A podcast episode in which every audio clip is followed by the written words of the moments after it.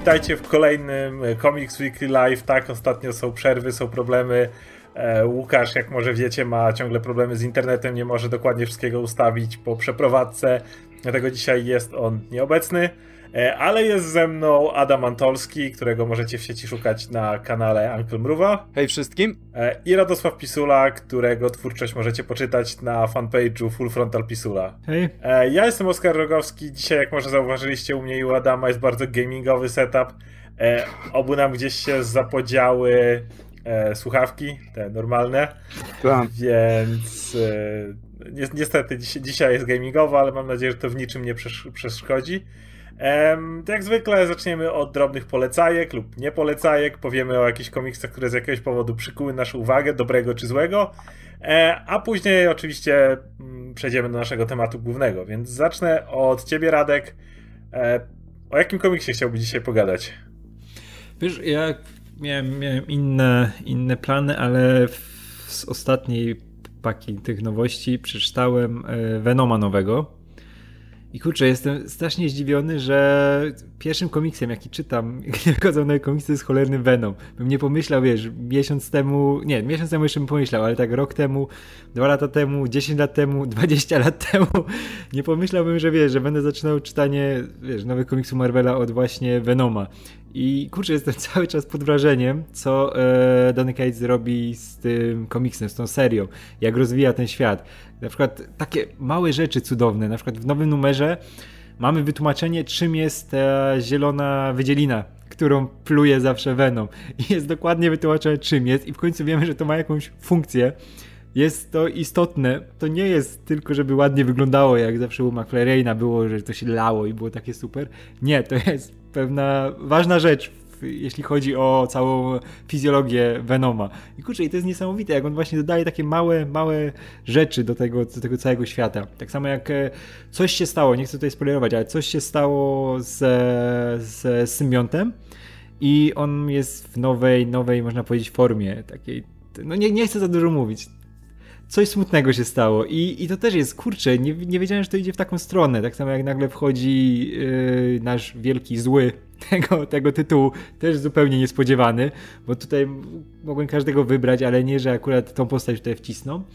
No i kurczę, to idzie w taką fajną stronę. I zresztą i w końcu naprawdę lubię Broka. Brok jest, Brok jest w końcu, wiesz, postacią z krwi kości, która, jak jest jego reakcja, w tym numerze jest jego reakcja na śmierć Flasha Thompsona, która była jakiś czas temu. I to jest niesamowite właśnie, jak, jak Brok reaguje, wiesz, na te takie skrawki, bo on już wiadomo, że to jest facet, wiesz, rozbity przez życie zupełnie, który musi teraz składać się do kupy i, i na nowo się tak naprawdę tworzyć. I gdy się dowiaduje, że odszedł ten facet, który był dla niego miły i jakąś z nim relację nawiązał przyjacielską, pokazał mu nową drogę, no i on też jest, czekam, jaka będzie reakcja symbionta na tą informację, bo on też jednak, wiesz, dużo przeszedł z Flashem.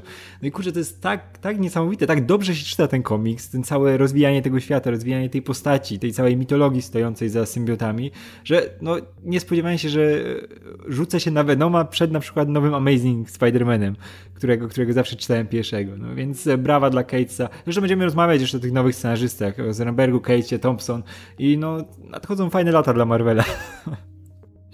E, no nie, akurat Amazing Spider-Man przeczytałem pierwszego, ale nie będę dzisiaj A gadał. Też, też, też nie też będę dzisiaj gadał o Amazing Spider-Man, ale jest absolutnie rewelacyjny. Mm. I, I, to jest Mephisto, nie? No, jest Mephisto, nie? Widać, że jest Mephisto. Okej, okay, e, Adam, e, o czym chciałeś pogadać? E, no ja chciałem poruszyć nieunikniony temat e, Heroes in Crisis. Kiedy Radek mówił, że nadchodzą fajne lata dla Marvela, to ja tak sobie myślałem, dla DC nie. Bo to wygląda naprawdę przykro. Jak gdyby, wiesz, ja jednak byłem w dużej mierze zadowolony z DC Rebirth. Wydaje mi się, że wiesz, o ile to się zrobiło troszeczkę nudnawe, no to mimo wszystko wolę nudnawie i stabilnie niż to, niż ta, to, co w tej chwili się dzieje, bo tak, czytam sobie to Rebirth jest fajnie i zastanawiam się, gdzie są te wszystkie bezsensowne śmierci i gwałty, których DC było znane swego czasu. No i oczywiście Tom King wyszedł mi naprzeciw i dał Heroes in Crisis Comics. Wiecie co, już nawet te śmierci mi tak bardzo nie przeszkadzają, jak to, jak ten komiks jest napisany, jak tam się właściwie nic nie dzieje, jak po prostu Superman i Wonder Woman sobie chodzą dookoła i znajdują zwłoki. I to jest właściwie cały komiks. To jest jak wielki powrót do takich komiksów jak Cry for Justice, albo nawet Identity Crisis, czy Countdown to yy, Final Crisis, gdzie po prostu podstawą jak gdyby komiksu było szokowanie przez pokazywanie nowych śmierci, nowych wielkich zwrotów fabularnych i to jest Szczególnie e, fetysz Dana Didio i Dan Didio jest w tym komiksie widoczny na kilometr. Z tego co wiem, Tom King i Didio są kumplami wielkimi, w wywiadach sobie po prostu cały czas się cukrzą sobie jak tylko się da najmocniej. I e, wiesz, i e, nawet w jednym, w jednym wypowiedzi Tom King powiedział, że o, wziąłem sobie do serca słowa Dana, że trzeba mieć, że jak jest kryzys, to musi być, to musi być rozpierdol, prawda? Nie można nie zabić Flasha, nawet pomimo tego, że no, Flash, tylko jeden kryzys zabił Flasha, a jeden go przywrócił do życia, więc to w ogóle nie ma sensu. No ale komiks jest właśnie tego typu, tego typu główienkiem, klasycznym dla star, starego DC, sprzed rebootu jeszcze, sprzed New 52, ty, ty, ty, takiego szokowania śmiercią i o nie, kto, je, kto zamordował, kto, kto zginął, czy wróci, co się stało, Uuu. I to jest smutne, smutno to widzieć. I to jest tak cholernie napisane, bo wszystkie śmierci się odbywają poza kadrem że odnoszę wrażenie, że po prostu za jakieś trzy, że to jest zmyła, że to musi być zgrywa i że, że za jakieś trzy tygodnie okaże się, że nie, że oni wzięli sobie specjalne serum od Batmana, które tylko emuluje śmierć czy coś takiego. Dlatego, że no to jest tak głupie i tak niedorzeczna śmierć dla tych wszystkich bohaterów, które mają, którzy mają swoją fanbazę, swoje, swoje, swoje pewne dziedzictwo. Ale mam też jeszcze jedną przykrą myśl na ten temat, dlatego że e, Wally West w tym komiksie, spoiler wielki, Wally West umiera i Wally West był, ten, ten starszy Wally West, był jak gdyby symbolem Rebirth, to jak gdyby on powrócił do życia w tym pierwszym numerze, no i jego wątek jak gdyby był jednym z centra centralnych wątków całego jak gdyby uniwersum w tym momencie. I jest niedokończony i bohater tego wątku umiera i to się akurat dzieje mniej więcej e, w tym czasie, bo w czerwcu Jeff Jones odszedł z tego stanowiska prezydenta DC Entertainment, kiedy Jeff Jones troszeczkę tak jak gdyby nabiera dystansu do takiego większego zarządzania uniwersum, a zatem Dandy Dio ma jak gdyby większe wpływy. Zastanawiam się, czy to nie jest jakaś próba zagrania mu po nosie, czy coś w tym stylu i ta, to jest, to jest, to jest, to jest to. Tyle mam, tyle, tyle mam na start do powiedzenia. Jak tam jeszcze, wiesz, masz tą narrację, taką egzaltację tego cierpienia. Tak, zawsze, wiesz, zawsze jak wiesz, że to jest komiks, nad którym, wiesz, tam ja, ja łapy wkładam w niego Didio, jak masz tego Batmana, e, Supermana i Wonder Woman, którzy tak rozpaczają, wiesz, każdy w innym miejscu, badają jakąś sprawę i każdy, wiesz, jakby byli takie postaci biblijne, stoją i o, tutaj coś się stało, o, już tutaj widać, widać te trupy, nie? I Jezu, to jest tak, tak słabo napisane, ta cała klamra z tym, e, z Boosterem i z Harley, nie?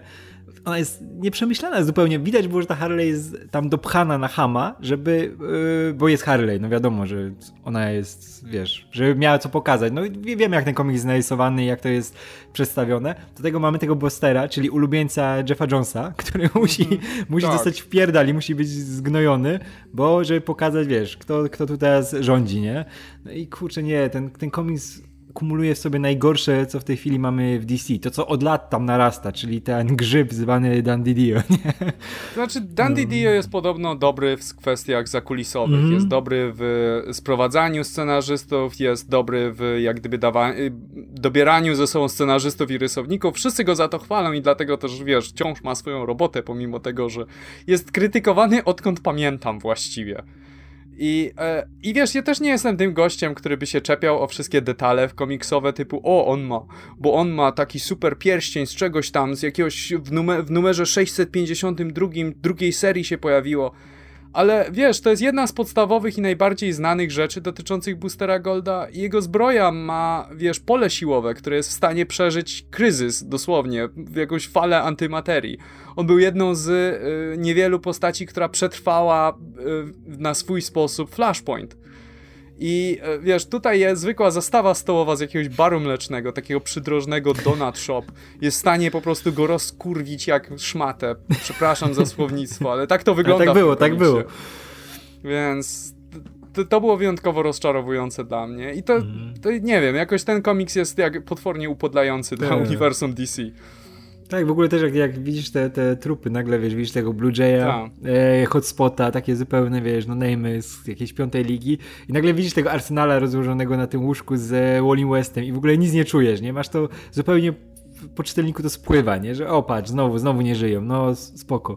I to w ogóle widać jak e, bardzo, wiesz, znaczenie już całkowicie straciła w DC śmierć kogokolwiek, nie? Że chyba tylko no, te jednostki takie jak, jak Didio jeszcze czują to, że wiesz, że musi ktoś zginąć, bo będzie pierdolnięcie, nie? I wszyscy będą, wiesz, o, o, ach. Nie? A na przykład e, idealnie filmy Marvela to pokazują że wyczekuje, że ktoś musi umrzeć, bo będzie pierdolnięcie, nie? A właśnie nikt nie umiera, tak jak w Infinity War było, nie? Że ktoś, o, kto umrze w tym Infinity War? Cap czy Iron Man? Bo ktoś musi, musi, nie? Bo nie będzie pierdolnięcia. No, wiesz, wie, wiemy co się stało na końcu, ale akurat z tych postaci nikt nie umarł, nie? I to wie, wiemy jak jest, nie?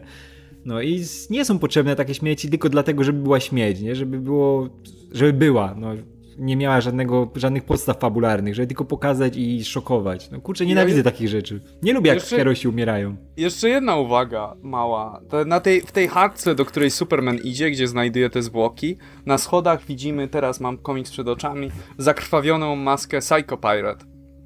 Więc to też, no tak, tak. to też jak gdyby podchodzi to pod moją teorię, że to może być kompletna zgrywa. Mam nadzieję, że jest, że to mm -hmm. jest mhm. tylko takie haha, spodziewaliście się, że to jest Identity Crisis, a ja tutaj wam coś odwalę. Mm. Ja cały, cały bo... czas jednak wierzę w Kinga, nie? Bo to jest, to jest zdolny scenarzysta. I kurczę, to jest świetny scenarzysta, wiesz? To jest chyba najgorszy komiks w jego tak, karierze. tylko wiesz, tylko on ma jednak pecha do, do tych y, głównych, wiesz, największych no bohaterów, nie? Że jednak musi się wiesz, w jakieś kolejny wjeżdżać i już te utarte schematy, no i to go trochę dusi, nie? On jest fantastyczny, jak dostaje te postacie gdzieś tam z, z obrzeży, że może robić z nimi co chce, ale jak już widzimy zresztą po Batmanie, który jest cholernie nierówną serią, nie? Gdy chwilę ma na oddech, gdy ktoś nie zauważy, to wychodzi mu świetny numer, ale jak już musi zrobić historię taką jak Ślub, czy, czy te pierwsze trzy tomy, to no, czasami wychodzi jak wychodzi. I tutaj też się boję, że może albo zrobić, wiesz, jakąś woltę i wyrwać je z tych ograniczeń, które mu tam dają z góry i ci bohaterowie też go duszą, albo, albo, albo no, wyjdzie, albo nie wyjdzie, zobaczymy. To znaczy ja mam, ja, ja się zastanawiam, dlatego że nawet już to komentowaliśmy na łamach Comics Weekly, że to wygląda tak, z zewnątrz przynajmniej, że na początku Tom King miał jakiś swój pomysł autorski o PTSD i tak dalej, natomiast bardzo szybko się dołączyło wydawnictwo, żeby zrobić z tego, wiesz, zagadkę kryminalną. I to jest. No, wiesz co, w momencie jak pierwszy raz zapowiadano Heroes in Crisis, jako to, wiesz, jako to schronisko dla e, superbohaterów, którzy szukają pomocy psychologicznej i jakiegoś wsparcia i tak dalej, to mi się wydawało naprawdę świetny, świetny koncept, jak gdyby możesz, e, możesz pomyśleć o całej masie historii, gdzie bo superbohaterowie powinni mieć traumy i powinni mieć jakieś długofalowe e, konsekwencje życiowe, a nigdy tak naprawdę to nie jest tak, nie było w komiksach tak kompleksowo rozwiązywane, nie, od, odkrywane i to wydaje mi się, że to jest dobra okazja, żeby tak jakby zastanowić się, co by było, jakby, wiesz, ci superbohaterowie byli tak w pełni normalnymi ludźmi, którzy po prostu mają te supermoce czy kostiumy i tak dalej, te życia i mają takie same reakcje psychiczne, jak my mamy.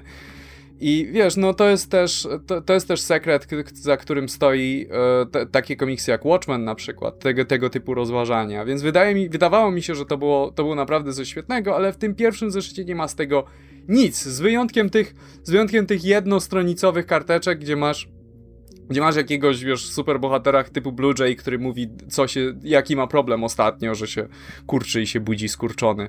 E, I... A to nie o to chodziło, prawda? I, I to nie wiem, i ten komiks, ten komiks mnie bardzo rozczarował, bo mimo wszystko miałem spore nadzieje. Wydawało mi się, że były już pierwsze memy wcześniej na temat tego, co się dzieje z tym komiksem, ale mimo wszystko miałem nadzieję, że będzie, yy, że będzie lepiej i to jest słabo, słabo. Dogoniłem też Doomsday Clock, a propos okropnych komiksów, tym razem, wiesz, żeśmy, żeśmy współczuli Jeffowi Jonesowi, to teraz, teraz mu trochę teraz mu to trochę da to dokopię. No niestety komiks dalej kontynuuje ten sam kamp i e, robienie wielkiej rozpierduchy z Watchman, gdzie podstawowy urok, urok tego komiksu polegał na tym, że to byli, że, że ci superbohaterowie byli niejako żałośni. E, I no tutaj się oczywiście nadal jest ten trend kontynuowany, że wszyscy robią salta mortale, mają jakieś super gigantyczne, e, nie wiem co to były, nici dentystyczne, które są w stanie urwać komuś łeb i tym podobne, i tym podobne cuda. E, ten mi, ten mi, co to, mim i marionet, oni się, oni mają team up z Jokerem i robią i, i torturują, torturują komedianta. Pojawia się, pojawia się wreszcie e, John, pojawia się wreszcie doktor Manhattan. Wreszcie. Mieliśmy pier... Mo można było na chwilę z nim porozmawiać. Nie uwierzyłbyś, ale jest, naprawdę. I to on stał za wszystkim. I wiesz, rozmowa jest taka, typu, wiesz, że ten Ozymandias, John, co ty robisz do cholery? Wróć do naszego świata, tam mamy problemy, pomożesz wszystkim, a John tak, no nie wrócę, bo tutaj robię coś. Koniec wyjaśnienia jego motywacji i wszystkiego. Jestem czymś zajęty. Mam jakiś projekt. Jest też opowiedziane o tym, że w tym uniwersum Rebirth Justice Society of America nigdy nie istniało. Dlatego, że doktor Manhattan e, jak gdyby e, spowodował śmierć Alana Scotta, zmieniając się w małą muchę i lekko przesuwając latarnię, za którą się złapał w oryginalnym komiksie z tym z lat 30. E... No, wiesz, e, co tam jeszcze?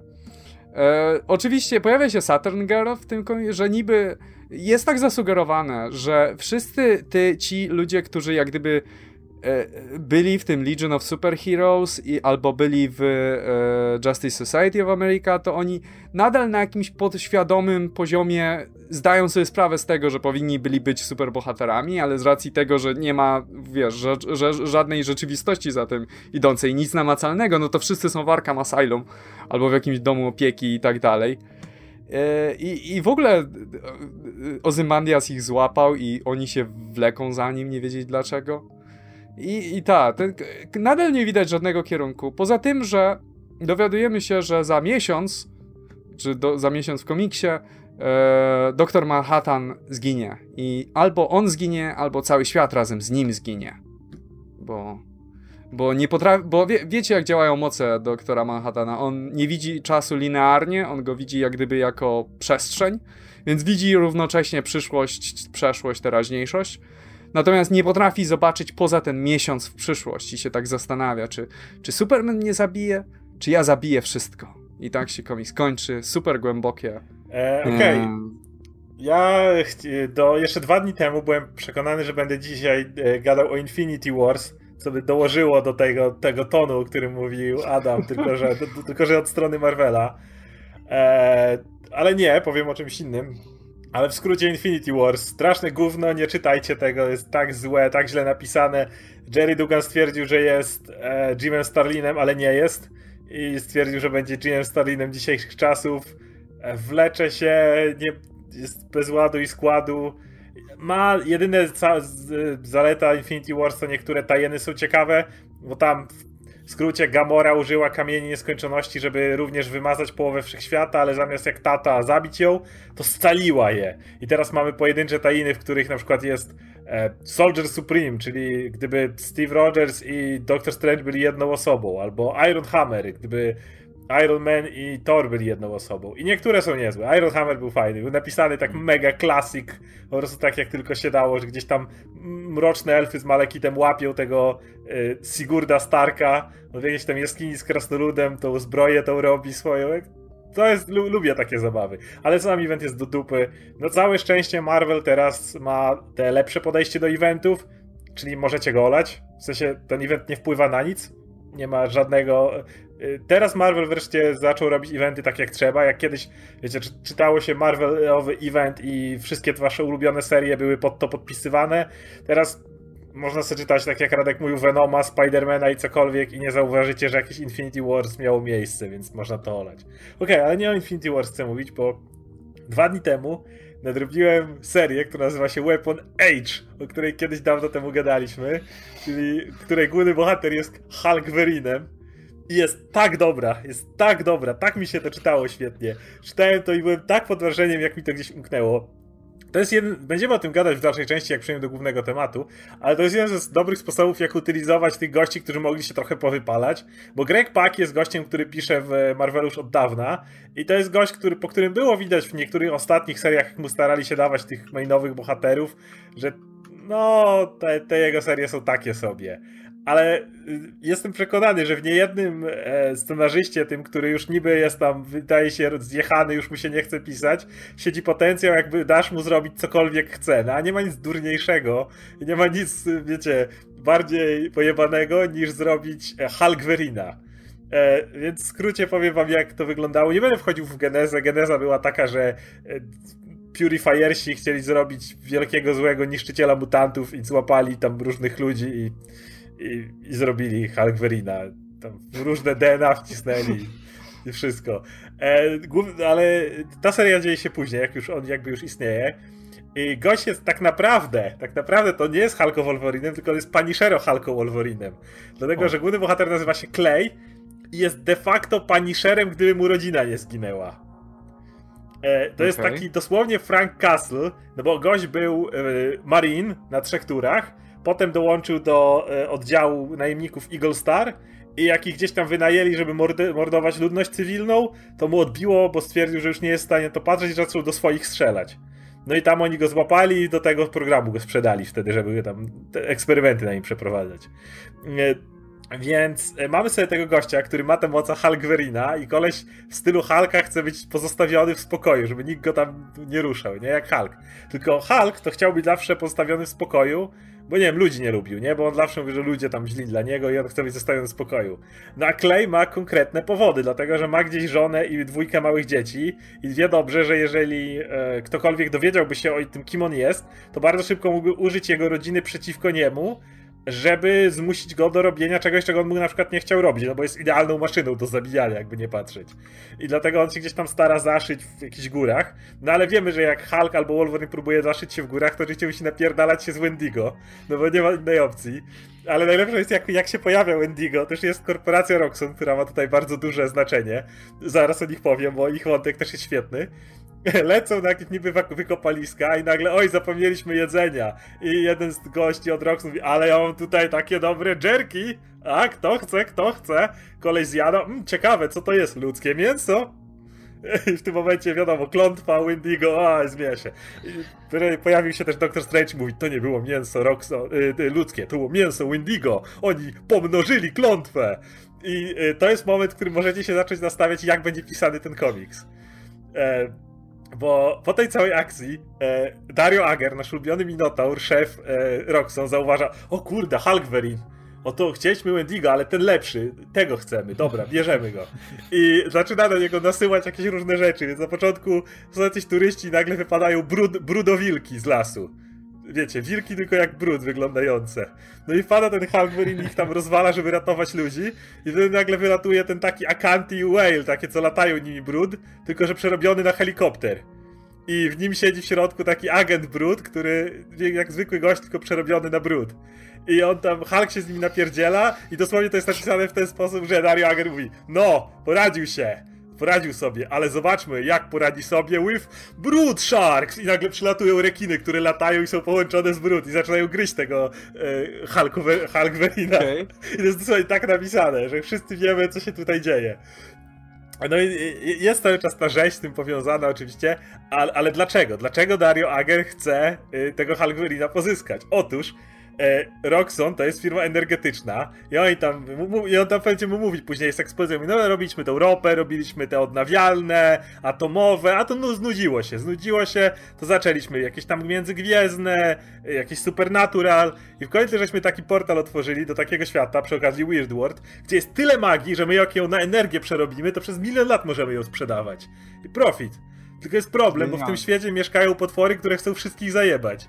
I trzeba, żebyś ty tam poszedł i zabił te potwory, żebyśmy mogli kasę mieć. I generalnie po to chcę go złapać. Ale to jeszcze nie koniec, to jeszcze cały czas nie koniec, bo ten komiks jeszcze ma, jest przy okazji świetnie pisany pod względem, mówię tutaj o różnych pierdołach, tam e, e, walkach z Shark, e, Brute Sharks, ale on ma też sporo serducha, dlatego, że jest pisany też od strony tego, kim jest Clay, jak wygląda jego rodzina, no i jego żona w końcu zaczyna się interesować tym, że cały czas nie dostała certyfikatu zgonu męża, chociaż e, firma poinformowała, że mąż zginął na misji i tak dalej, i tak dalej, zaczyna robić dochodzenie w tej sprawie. I w końcu, idąc idąc po sznurku do kłębka, dociera do, do swojego męża, widzi, że on się stał Hulkverinem, on się tam wkurza, w końcu zostaje pojmany przez Roxon, żona razem z panią archeolog, którą on uratował przed Wendigo, tam się włamują do Roxon i go uwalniają. E, I jest świetny ko kontakt, bo ta żona ma taki charakter bardzo Lois Lane, na zasadzie, kiedy mm -hmm. on jej mówi, no ale kochanie, tu ja chciałem cię chronić, żeby to nikt cię nie wykorzystał do tej sprawy. Co będzie, jakby ktoś się dowiedział? Ona mówi, no to co, skopiemy im razem dubska i tyle, i wiesz, i ko koniec rozmowy. I on tak, no dobra. I jest w tym momencie... Yy, świetnie to jest ze sobą połączone, to, że ta żona jest naprawdę y, jest częścią te, tego związku jakby, że to nie jest ta, to nie ma być damsel in distress. Nie, anyway to jest ten moment, kiedy, kiedy już y, ona go ratuje, powiedzmy, on wychodzi, wszystko jest gotowe i nagle pojawia się Dario Ager, właśnie sprzedaje tą całą swoją gadkę, chce, chce wynająć ich. E, no, i on, no i tam on myśli, no dobra, no wyjdą te potwory, to zabiją ludzi, to ja muszę tam iść pozabijać te potwory. A nagle pani archeolog mówi, ej Dario, ale a, a dlaczego nie wyłączycie zasilania tego, zasilania tego portalu? On tak, co? No pieniądze! On tak, co? Czyli możesz wyciągnąć wtyczkę jedną chwili, zamkniesz portal i żadne potwory nie wyjdą. No tak, ale pieniądze! Nie? I dobra, to, to, to nara, nara. Idziemy, wy, wyłącz wtyczkę. Oczywiście Dario nie wyłącza wtyczki, więc portal wybucha i wylatują potwory. I w tym momencie do akcji wchodzi Kapitan Ameryka. E, e, żeby było okay. tego mało. I to jest mój absolutnie ulubiony zeszyt. Bo wylatują te potwory, które zaczynają atakować ludzi, więc Hulkberry się rzuca, żeby je tam rozwalać. A, po drodze okazywało się, że ten pilot Brud, który był wcześniej, to wszystko spoko ziomek, tylko Roxon go złapali, przerobili na Brud i teraz no za bardzo nie, nie ma co ze sobą zrobić. To się jakiś tam Dave, czy coś, to ma takie strasznie pospolite imię e, i, mm -hmm. i, generalnie chce się przyłączyć do Hulkverina i to być jego ziomem. E, ale dobra, Hulkverin wyskakuje, kosi tych, kosi te potwory i one nagle się zmie, e, zmiennokształtne są, bo one potrafią wchodzić w środowisko innych ludzi i tam ich atakować, więc one się zmieniają w małe dzieci, bo jest przedszkole, więc on się rzuca na te dzieci, żeby no, rozszarpać je pazurami, no bo to nie są dzieci, tylko potwory zmienione w dzieci i nagle dostaje frytarczą. No i się odwraca i tu kapitan na niego biegnie i wiesz, dzieci atakował. I już ma być starcie standardowo, bohaterowie spotykają, ma być, wiecie, najpierw Tima, to najpierw ta pierdalana i nagle wlatuje żona i tak, hola, co, co wy popierdoliło was po prostu? Na męża krzyczy, patrz, to jest kapitan Ameryka, koleś wyższy rangą od ciebie, co ty, nie, nie słuchasz, co ty w wojsku nie byłeś? Że, że, że, że, i to, dla ciebie żadne rozkazy nie są ważne, taki kapitan stoi, on się odwraca do niego, a ty co, taki niby lepszy? Rzucasz się na kolesia starczą, przywalisz mu w ryj, nawet ci nie zapoznasz, kto to jest, po co tu przyszedł, ten kapitan yes man, w tym momencie. I najlepsze jest w tym teamapie to, że e, jak wspomniałem, koleś jest Frankiem Castle, na dobrą sprawę. Wiecie, jakie Frank Castle ma podejście do kapitana? E, no. I koleś ma identyczne. Więc jest cały komiks o tym, że oni mają ten teamat i te potwory rozwalają i ten gość ma taki go totalny, wręcz sobie gościa, który wygląda jak Hulk Verin, i tylko ma taki totalny fanboizm w środku, tak po prostu i kapitan walczy ze mną u boku i, i wiesz, i masz takie przebitki na przykład, że kiedyś jak on był mały, to go ojciec bił pasem, ale on wtedy oglądał te wszystkie motywacyjne filmiki, co kapitan nagrywał na wideo, tak stand up to bullies i tak dalej, on taki wiesz tam, siedział cały czas to oglądał, nie? Albo że dosłownie pokazane jak się zapisuje do wojska i tam taki plakat kapitana Ameryki, że no ojczyzna cię potrzebuje i wiesz, widzisz, że kolej całe życie miał ułożone wokół tego jaki zajebisty jest kap, nie? I, i co, że i Kap tak na niego patrzy, Marine, co? On mówi tak, yes sir, you know I'm regular army, I know sir. Wiesz, jest, jest mniej więcej tego typu dialog, ale to, to nie koniec. Rozwalają te potwory i nagle patrzą i tak mówią, ej, coś jest nie tak. I zabili jednego potwora i dwa podlatują i płaczą nad nim. Z tych, z tych zmiennokształtych, co wychodziły. I tak, ej, tak głupio je teraz zabijać, bo one tu płaczą i w ogóle, to głupio, nie? Ale to co mamy robić? I kapitan mówi, dobra, Hulk Green, słuchaj, jest sprawa, Dario Ager znowu ci zaproponuje tą rozmowę i ją weźmiesz, bo potrzebuje żołnierza tam w środku w Roxon, żeby powiedział, co tam się w ogóle odpierdala. I no dobra, spoko. I idzie ten Hulk mówi do Dario, dobra, to zrobię to, wejdę, te, tam porozwalam potwory w środku, yy, yy, ale to okej, okay, jaka, jaka rzecz? No i ten, ten brud, ten Dave, czy jak on tam mówi, milion dolarów od razu wyskakuje. A żona tego Hulk Verin mówi, come on, 10 milion od razu. I tak po kolei chodzą, dobra, 10 milionów dla mnie, 10 dla niego, 10 dla niego. Nie pytajcie skąd tam jest też Menthing. I tak, ale Menthing nie mówi, ale to dla niego też 10 milionów. I tak, że chodzą po wszystkich i tam jakieś ustalenia mają, kto ma dostać 10 milionów po kolei, co zrobią. I Dario tak do Halgverina, e, kapitan na przeszpiegi wysłał, co? Co? Co nie? Na przeszpiegi jesteś. nie, nie wiem, o czym mówisz. Więc oni już są gotowi do przejść przez ten portal, żeby tam porozwalać te potwory, choć niekoniecznie, trochę nie chcą, bo te potwory jakieś takie, wiecie, płaczą za swoimi. I nagle przez portal wylatuje kork z siekierą. ten, ten Korg. Ja mam problem, jak się pojawia Korg, bo od czasów Thor Ragnarok, bo zawsze słyszę Taika Waititiego. Hama? Hi, man, jest Korg, this is Mick. Za każdym razem, jak czytam teksty jakiekolwiek, które mówi Korg, to od razu słyszę je czytane tekstem Taiki Waititiego. E, I oczywiście jest to be continued, but with Korg and in Weird World. Więc jest napisane w ten sposób. I jest kolejny zresztą, jak oni tam się organizują, żeby do tego Weird World wreszcie pójść. Jeszcze gdzieś tam Tytania po drodze się pojawia, oczywiście dzwoni wcześniej do Absorbing Mana. Tak, kochanie, zdążę, tam będę, wrócę na kolację, love you. Jak ktoś czytał Black Bolta od Saladina Ahmeda, to wie, że Tytania i Black... i ten... E, Absorbing Man to jest najlepsza par, jeśli chodzi o superwilanów. I ostatnia scena, o której chcę powiedzieć, zanim oni wyruszają na misję, E, to scena, za którą chyba najbardziej pokochałem ten komiks, e, jest. Wiadomo, że oni już mają ruszyć, i ta żona, ma na imię Sonia, prowadzi Kleja do pokoju, gdzie ma holo konferencję z jego dziećmi. Pojawiasz w rodzaju hologramu, więc one, one bo tata, tata się cieszą, on do nich podchodzi i mówią, że o, mama to załatwiła, znaczy a mama, a mama mówi, no ludzie Kapa załatwili, oczywiście już Kap wszystkim wszystko załatwi teraz, już Kap jest swój człowiek e, i ludzie Kapa załatwili, żeby pogadać, a dzieci mówią, no tata, tata, y, mama powiedziała, żebyśmy z tobą porozmawiali w razie gdybyś już nie wrócił. A on tak na nią, really? A ona, yes, really. Y, w tym momencie, mm, y, no, no on tam się cieszy, że są te dzieci. Dzieci mówią, tak, ale ty na pewno wrócisz, nie możesz zginąć, bo jesteś Hulk, Verin, nic ci nie może rozpalić, widzieliśmy w telewizji, nie? A on tak, no, nie wiem. I on, no, pokaż nam, pokaż nam potwora, chcemy zobaczyć. I w tym momencie wiesz dobrze, jakby kusiło e, jakiekolwiek scenarzystę zrobić. E, masz dwa scenariusze, kiedy dzieci mówią, ty pokaż potwora. A tata zaczyna się tak pochmurzać, o, będą mnie jestem potworem, mówią na mnie monster, nie? I, i jest źle, i nie, i, się, i wiecie, i smutny idzie na misję. Albo zmieni się w tego Hulkverina i dzieci się go przestraszą. Czujesz ten klisz, kliszę, która tu zaraz będzie, że dzieci się go przestraszą i... E, i uciekną. I on będzie smutny, że teraz moje dzieci widzą mnie jako potwora. Ale co się dzieje? Y, ten Clay zmienia się w Hulkver i robi bła, a dzieci awesome! I w tym momencie wszyscy generalnie się śmieją, jest, jest ogólna radość, że tylko y, obok jest teściowa, która mówi ej, ale to nie jest genetyczne. Nie, a dzieci takie o i generalnie tyle. A to byłoby tak prosto napisać jako taką kompletną kliszę, gdzie o, stałem się potworem, teraz nie będę mógł. Nie, po prostu zmienił się w Hulkverina i dzieci mają radochę, że ich tata jest, zmienia się w wielkiego szarego Hulka z pazurami i tyle.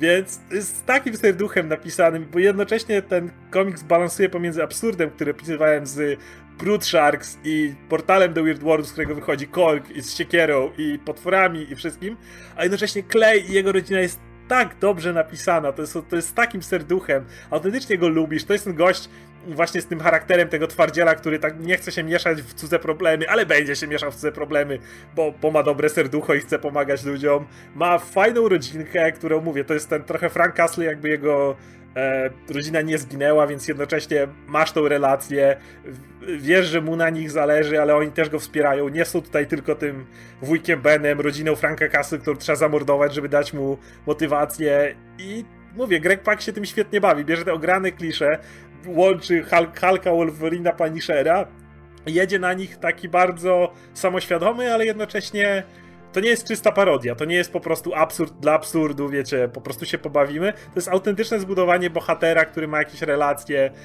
i nie mogę w to, wiecie, w to uwierzyć, ale przeczytałem Weapon Age o pieprzonym Hulko Wolverinie i jest świetny. Wiesz co, nie byłem przekonany, ale jak teraz dobre bite 10 czy 15 minut po prostu nawijałeś non-stop o tym komiksie, to wiem, że już jak tylko się ten podcast skończy, to jak gdyby... Jest 8 zeszytów jeszcze, to nie tak dużo, więc... No, no, brzmiało jak 30 z tego, jak opowiadałeś. Bo masa rzeczy się dzieje z tego, co, z tego, co mówisz.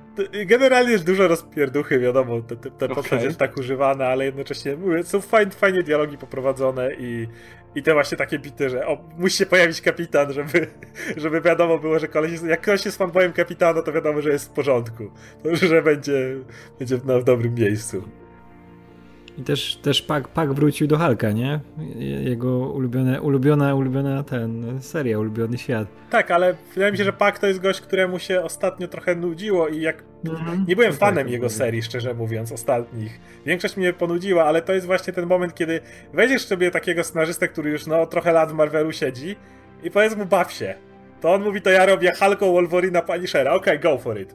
Masz, rób z nim co chcesz, nie? I jedziesz.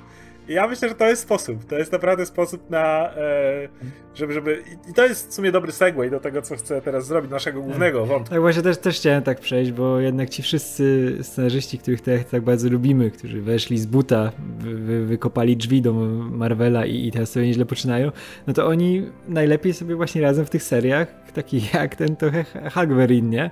Gdzie dostają te postacie z dna i mogą się bawić. E, I właśnie, bo główny temat, o którym dzisiaj będziemy gadać, e, to jest pewne rozróżnienie, ponieważ e, ja mam takie wrażenie, i tutaj od razu się przyznam, nie czytałem nic DC od naprawdę dawna. E, ten kryzys przeczytałem, bo mi tam Radek mówił, że muszę przed nadrobić przed. Dzięki. Dobry komiks. Natomiast od tego.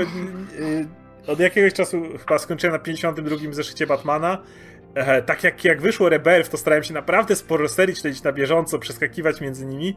Tak po drodze mi co nieco odpadało, więc tak jak mówię, moja e, jakby wiedza wewnętrzna co, co, co do tego, co się dzieje w DC jest na pewno mniejsza. Natomiast wydaje mi się, że pojawia się pewien trend, e, który bardzo zaczyna odróżniać DC od Marvela. Tak jak do tej pory często była cała masa cała masa tekstów o tym, nie, DC jest inne, bo jest mroczniejsze, albo nie wiem, bo coś tam. Większość różnic pomiędzy tymi dawnictwami była albo powierzchowna, albo tak naprawdę był istniał w fandomie, a nie w samych komiksach. Jak popatrzyłeś tak jeden do jednego, to można było znaleźć wszelkiego rodzaju historie tu i tu. Sposób wydawania też za bardzo się nie różnił. Na co kładło się nacisk, jakich zatrudniało się scenarzystów. Generalnie wydaje mi się, że do niedawna to było Marvel i DC niewiele się różnił pod tym względem. Znaczy, nie zgodziłbym się do, z tym kompletnie, o ile, wiesz, były pewne tendencje, które wyróżniały je między sobą. Nie powiedziałbym, że były jakieś definitywne różnice takie wykute w kamieniu, że DC zawsze robi to tak, a Marvel zrobi zawsze to tak, jak gdyby zawsze mogłeś znaleźć jakiś wyjątek w jednym czy w drugim wydawnictwie, ale trochę to było, trochę jest coś na rzeczy, jeśli mówimy o tym, że y, superbohaterowie DC mają cię trochę bardziej inspirować, podczas gdy superbohaterowie Marvela są troszkę bardziej przyziemni. Oczywiście są wyjątki co do tego. Jak gdyby, e, jak popatrzysz na kapitana Marvela, to to jest dokładnie taka postać. Ona cię ma bardziej inspirować niż masz się do niej, niż masz do niej się odnieść jakoś. E, ale jeśli chodzi taką ogólną tendencję, to raczej zawsze DC bardziej w tym kierunku, Marvel bardziej w tym kierunku. E, I teraz wydaje mi się, że bardzo powstała duża różnica nie właśnie w samym jak pisane są historie, tylko na, na co jakby stawiany jest pewien nacisk. W Marvelu, jeżeli ktoś śledził to, jak wyglądały ostatnie, e, kto dostaje jakie serie, e, od czasu jak wszedł Cebulski, masz wrażenie, jakby tam bardzo po prostu przewietrzył wszystko jak leci e, i wprowadził całą masę świeżej krwi. Sporo scenarzystów, którzy obecnie pracują w Marvelu, jeżeli zapytacie kogoś, kto powiedzmy dwa lata temu jeszcze coś tam orientował się w komiksach, ale już dziś nie bardzo, albo przed dwoma latami, to prawda nie skojarzyliby większości tych nazwisk. Dla nich to będą kompletne no-name'y. Kim jest Kelly Thompson? Może ktoś by kojarzył, że to ta, co jakiegoś Hawkeye'a coś tam pisała, coś z Eisnerami, może. Jak jakkolwiek się bardziej interesował tym tematem. Czy Donny Cates, czy Matthew Rosenberg. Mm, to są, y, y, to, to są dla większości no-name'y. Z drugiej strony DC e, robi coś dokładnie przeciwnego. E, robią na przykład sporą reklamę tego, że Zieloną Latarnię ma pisać już lada chwila Grant Morrison. Nazwisko, o. któremu ciężko nawet w ogóle się nie otrzeć o jakikolwiek komiks Granta Morrisona, jeżeli się wystarczająco długo będzie w ogóle komiksy czytało. No czy oczywiście na dobre czy złe stawiają na Bendisa mocno, czy to przy Supermanie, czy mm, Bendis ma teraz bodajże jakąś inicjatywę o młodych bohaterach coś prowadzić. Było to ogłaszane niedawno. E, więc ewidentnie stawiają bardziej na Bendisa. Brian Azarello, kolejna postać, która jest znana, jakby nie patrzeć, i pracuje w tej branży od dawien dawna. I jego komiks y, Batman Dead End, o którym zawsze dwa słowa z innej strony, jakby powiem. Mam wrażenie, że jakby bardzo roz, rozszedł się sposób zatrudniania, sposób tego, na co się stawia, e, w jaki sposób się to traktuje. A druga różnica, to właśnie skoro zahaczyłem o Dead End, mam również wrażenie, że DC również mniej zaczęło się przejmować e, uniwersum jako, to, jako tą spójnością tego uniwersum. Już trochę było to widać przy Doomsday Clock, który w sumie jest niby w uniwersum, niby jest tym jego podsumowaniem, ale jak to czytasz, to masz wrażenie, że to powinien być Elseworld, który jest pisany gdzieś na boku w sumie. Natomiast kiedy pojawia się Den Brian Azarello, DC robi temu ogromną kampanię promocyjną, z tego co mówią raporty, bo jeszcze nie mamy dokładnych, udaną. Den będzie prawdopodobnie na pierwszym miejscu w listach sprzedaży. E, jako również coś trochę nie to off-canon, ale no jest ten cały DC Black, ten la label, który mhm. ma być jakby odłączony od kanonu i sięgać y, po ludzi, którzy nie są. No, nie, nie, nie interesuje ich ta cykliczność komiksów, nie interesuje ich to, żeby y, czytać serię w, w ten sposób. Wydaje mi się, że DC zaczyna upatrywać sobie target w tym miejscu, kiedy Marvel stara się właśnie wrzucać e, trochę tak jak Radek powiedziałeś, że co prawda tych gości z poboczy, ale również jakby coraz idą agresywniej z tymi nowymi e, scenarzystami, bo na przykład Kelly tak. Thompson dostanie Captain Marvel, bo na przykład Donny Cates zostaje Guardians of the Galaxy. Zaczynamy wchodzić już na te tereny mniej gości z, z, z pobocza, że tak powiem. Więc e, rozgadałem się, jak ja to widzę, więc chciałem zapytać was przede wszystkim, czy też tak to widzicie, a jeśli tak, to co sądzicie o tych wydawałoby się rozchodzących tendencjach? Znaczy, jeśli chodzi o DC, to zawsze mi się wydawało, że Elseworldy, alternatywne historie i tego typu dziwne eksperymenty to była zawsze silna strona tego wydawnictwa. I cieszy mnie to, że jak gdyby postanawiają to rozszerzać i robić tego więcej, bo to tylko wychodzi dobrze dla wszystkich, dla czytelników, bo to im po prostu najlepiej wychodzi. Czytałeś The Damned? Batman The Damned?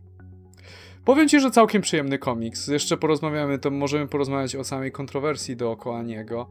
E, ale komiks generalnie, komiks generalnie opowiada o Batmanie, który jest takim, wiesz, po, postacią taką bardzo osadzoną w logice i największy detektyw na ziemi i w nauce mimo wszystko, pomimo ogromnej symboliki takiej pra, prawie pogańskiej dookoła niego i on jest jak gdyby włączony w ten, bardziej w stronę tego uniwersum, rzucony w stronę tego uniwersum bardziej mistycznego DC, czyli masz Konstantina, masz Zatanę, masz Deadmana w tym komiksie i wszystko jest taka E, jest tak, i jest powiedziane to w, przez taką dziwną narrację, troszeczkę jak e, troszeczkę jak Batman Noel, nie wiem czy kojarzycie.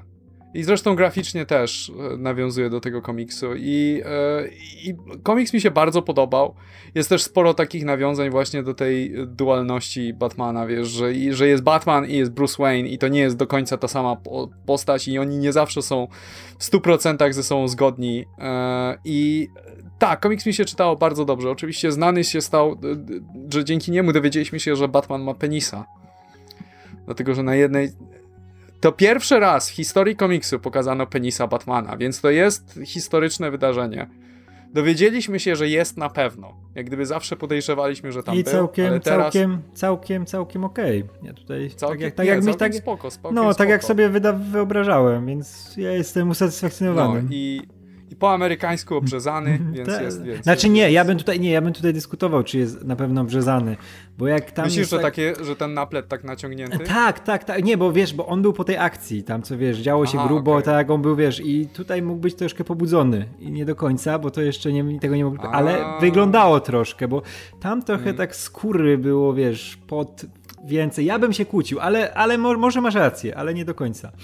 No, to jest możliwe, to co no, by, Chciałbym zobaczyć więcej, chciałbym zobaczyć więcej. No i tak niestety, nie w takiej... No niestety nie zobaczę. No. A widzieliście, widzieliście po ile widzieliście po ile chodzi ten numer już tam na eBayach i, i aukcjach? Za niebotyczną kasę. Już, tak, no. no. No. To, to jest historyczne wydarzenie. No już mhm. nawet, nawet jak pojawi się kolejny komiks z penisem Batmana, to już nie będzie ten pierwszy penis Batmana. No tak. Więc już ten, ten czar nigdy nie zostanie. No, no Elseworldowy. Niby Elseworldowy, ale, ale reszta... zawsze penis Batmana, więc... no. Ciekawe, czy Batman mówi na swojego penisa Bat Penis, nie? Myślę, że to by takie... Wszystko jest bad, nie? Bad, no. Bad penis, wiesz? Właśnie jak takie spotkanie z Catwoman i on sobie ten, wiesz, tam mówi na niego bad penis i to, to by było przerażające. To by był dobry numer. Kevin Smith by to napisał. No. Kevin Smith już kiedyś pisał komiks, w którym Batman się e, z, sikał. sikał. No. Ej, ja bardzo, bardzo lubię ten motyw. Wiem, że go ludzie nienawidzą, ale kurczę, to jest takie strasznie ludzkie. I, i wiesz, od, odbrązawia to e, tą, tą akcję, bo to, z, z, to zarzuca, tą akcję z Year One, nie? Bo on nawiązuje tak, do tego tylko, do pytanie, pierwszej. czy to, czy to potrzebowało odbrązowienia, jak gdyby to trochę rujnuje. No tą, trochę też, tak, też ale z drugiej teraz- strony to jest takie, wiesz, taka życiowa wchodzi w tę, tą karierę no, Batmana, to, to, nie? było, to, było, to tak, to jak gdyby, ale wiesz... No, Ciekawe było, ciekawe. Nie wiem, czy potrzebne, ale było ciekawe. Wolałbym, jakby to było zrobione, e, jak już ko- kompletnie off-topic teraz robiłem, wolałbym, gdyby to było zrobione, wiesz, nie z Gear One.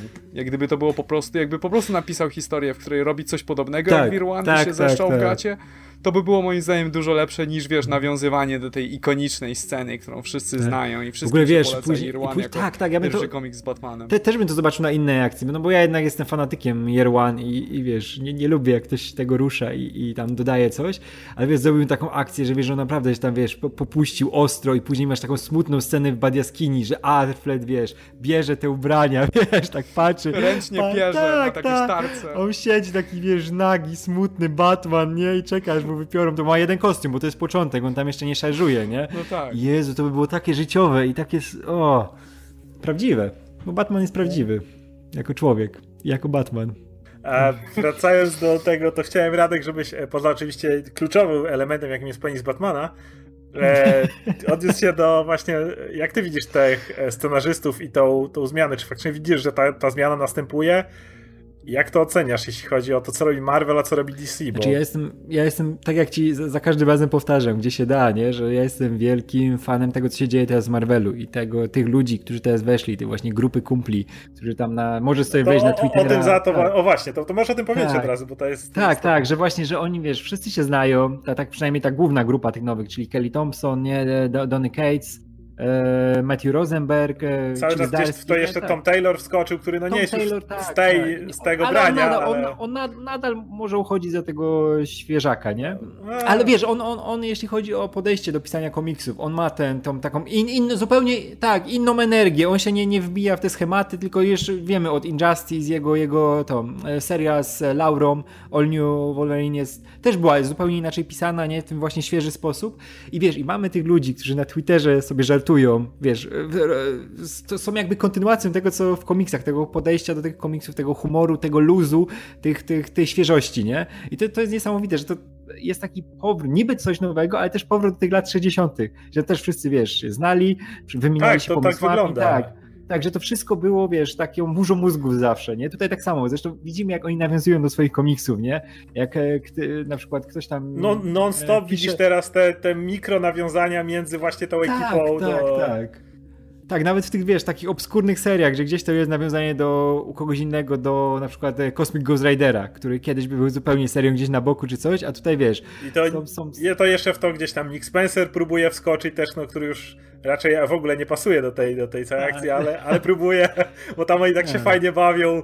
Ach, te młodziaki. oni- Właśnie to jest piękne, że oni mają zabawę, jak teraz, wiesz, w ogóle moje ulubione serie są te, no, te, te ich, których bym myślałem, że, wiesz, nigdy bym nie pomyślał, że właśnie takiego Venoma będę czytał, nie, jako, jako serię regularną, a tutaj jest, coś z nim jest fajnego robione. Mamy e, na przykład Rosenberga teraz e, Multiple Mana, który jest fantastyczną miniserią. Tam się dzieją tak popierdolone rzeczy i jeśli, wiesz, to jest taki, taki Terminator na LSD, nie? Jeśli chodzi o te wszystkie zawirowania czasowe i, nie, że kurczę, tam są takie, no, piękne rzeczy się dzieją, polecam, mam nadzieję, że to u nas kiedyś wyjdzie, bo to jest Ja złoto. tu zrobię jeszcze wtrącenie. E, Donny Cates, jak pisał, co porabiał Thanos, zanim mu tam ścieli głowę. Jest motyw, jak ktoś lubi Mephisto albo nie lubi. Jest mój ulubiony moment, kiedy Thanos nagle stwierdza, co to zrobić, żeby nie stać się tym starym pierdzielem, którym się stanę w przyszłości. Więc idzie do Las Vegas, tam do tego celi, gdzie ten Mephisto jest i on zaczyna tam napierdalać. I ten Mephisto taki, tak ci już współczujesz, bo on tam leży na ziemi, tak, Boże, za co, stary, przestań, nie? Po prostu, ale za co? Taki wiesz, obity ten Mephisto ryj, już ten, a Thanos taki, trzymaj się z dala od Franka Castle, a ten Mephisto taki, Jezu, o ko- kogo ci chodzi w ogóle, człowieku, wyjdź stąd, nie? To jest tak fajne i to jest tak napisane dokładnie w ten sposób, można Tak, dwa tak. byty, które cię klepią po ryjach w ten sposób. Komiksy, które w, w końcu mnie znowu zaskakują, nie? Już dawno nie miałem tak, że mnie te komiksy superbohaterskie zas zaskakiwały, nie? One zawsze musiały wracać do statusu quo. Zawsze było to takie, wiesz, wyczekiwanie na te wielkie eventy, nie? Żeby coś pierdolnęło. A tutaj... Że widzisz Venoma i Broka nie jako potwora, tylko jako parę i shipujesz ich i kibicujesz, żeby, żeby mogli tego dzieciaka razem wychować i wiesz, tak, tak, i żeby im tak. się dobrze żyło razem, bo to o, Kate, znaczy po trochu również wpisali się w to, e, kto pisał, to był Brisson? Nie, nie, to był nie Brisson. E, tego First Hosta i to obok. To nie były tak no, dobre serie, ale ewidentnie się wpisały w to, że Kate przede wszystkim zmienił mm, e, historię Venoma i Broka w Love Story. To jest w ogóle najlepsze. No jest... Kto by na to wpadł, ale czemu nie? Zróbmy historię o rosłym facecie i glucie z kosmosu, którzy są nawzajem miłością tak, swojego szczególnie, życia. Szczególnie, że wiesz, że oni są połączeni jednak na poziomie molekularnym. No i, i, i, są, i nawzajem są swoją miłością, nie? nie tak, jest, tak. Mogą razem jeden, żyć, dziecko wychowywać. Jeden w drugim siedzi, nie? No to, to Cały czas. To bliskość, no. No albo masz tego Rosenberga, który to wychodzi. Mike Costa pisał film. A Mike Costa, dzięki, tak. No a to, to jest wyrobnik, on, on już swoje wiesz. Widzisz, że on stara się podejść tak, tak. ze swoim pod to, co robi Kate z tymi całymi akcjami jakby. Tak, e, tak. Nie, ale ja się zgodzę, ja też to uwielbiam. I tak samo Kelly Thompson. West Coast Avengers jest mhm. rewelacyjne, te pierwsze dwa zeszyty. Mr. and Mrs. X, e, e, ten miesiąc miodowy. W ogóle nagle wyciągnęła romans e, Gambita i Rogues Nikon. Tak, i wiesz, w ogóle ktoś jej pozwolił to w taki sposób rozwinąć, nie? Że wiesz, wiesz jak Marvel, Marvel się zawsze boi tych, tych związków, tak, żeby wiesz, żeby, no, po, po, tak, no, wiesz, że oni przez lata byli razem, a nigdy do niczego nie doszło z Rogue i Gambit, jeśli chodzi o taki, wiesz, sfinalizowanie tego. A tutaj weszła Thompson, miała pomysł, rób, nie? I w końcu im pozwalają na coś takiego mój kochany komiks z Jessica Jones to jest jak razem z Luke'em Cage'em próbują urządzić mieszkanie na drugie urodziny swojej córki. Masz cały komiks tylko o tym, że, że Jessica i Luke próbują dekoracje wywiesić, nie wpada Thor, Thor, leć po, po tort. Co? Wiesz, co, co się dzieje, nie? I tam Thor, Thor gdzieś tam pierdala kawałek, mówi, a, nikt się nie obrazi, jak tutaj tak z boczku se skubny, nie? Jak tam siedzi na schodach. No to są, to są. Tak, ja, ja, to jest ten, ja czuję, że to jest świeże wszystko. Jak chcemy nie mówić o All New, All Different Marvel, czytałem bo Marvel, ale, ale jak no. patrzę na to z dystansu, to teraz po, po czasie y, tu współczuję trochę dla wszystkich czytelników w Polsce, bo właśnie kończy się wam Marvel Now, czyli ta, ten trochę motyw tej złotej ery, tego trochę odrodzenia, które było w Marvelu i zaraz wejdziecie w All New, All Different Marvel e, i tam było czuć taką trochę stagnację, trochę czułeś, że jakby hmm. siedzisz dalej, skisisz się w tym samym sosie, z tymi samymi scenarzystami, za sterami tych samych postaci, które pisali od lat i i, i, I, teraz jest niebo a ziemia po prostu w porównaniu do tego, co było. Mm. Tak jak jest teraz w DC. no natomiast jeśli chodzi o DC, to o tyle, co oczywiście sprawdzę zieloną latarnię Granta Morrisona, bo Grant Morrison może mnie zaskoczyć. No najlepsza, na, najlepsza rzecz w tym, w pierwszym numerze tych Heroes in, in Crisis, to była właśnie zapowiedź tego, Green Lanterna Morrisona. Więc jakby no. zielona latarnia może być, natomiast e, według mnie DC popełnia błąd, e, właśnie biorąc tych wszystkich Bendisów, Azarello, znaczy Azarello to był Dem, to, ta pojedyncza seria, bo jakby y, chcę to rozdzielić, bo jakby sama idea DC uderzania w nowelizację, w sprzedawanie jeszcze mocniej tych Elseworldów, to jest absolutnie dobry pomysł. Tak jak Adam powiedział, DC zawsze miało to dużo silniejsze niż Marvel. E, DC mogło bawić się w Looney Tunes i e, bohaterów z DC i ludzie to mogli kupować i sprzedawać. Marvelu tak łatwo.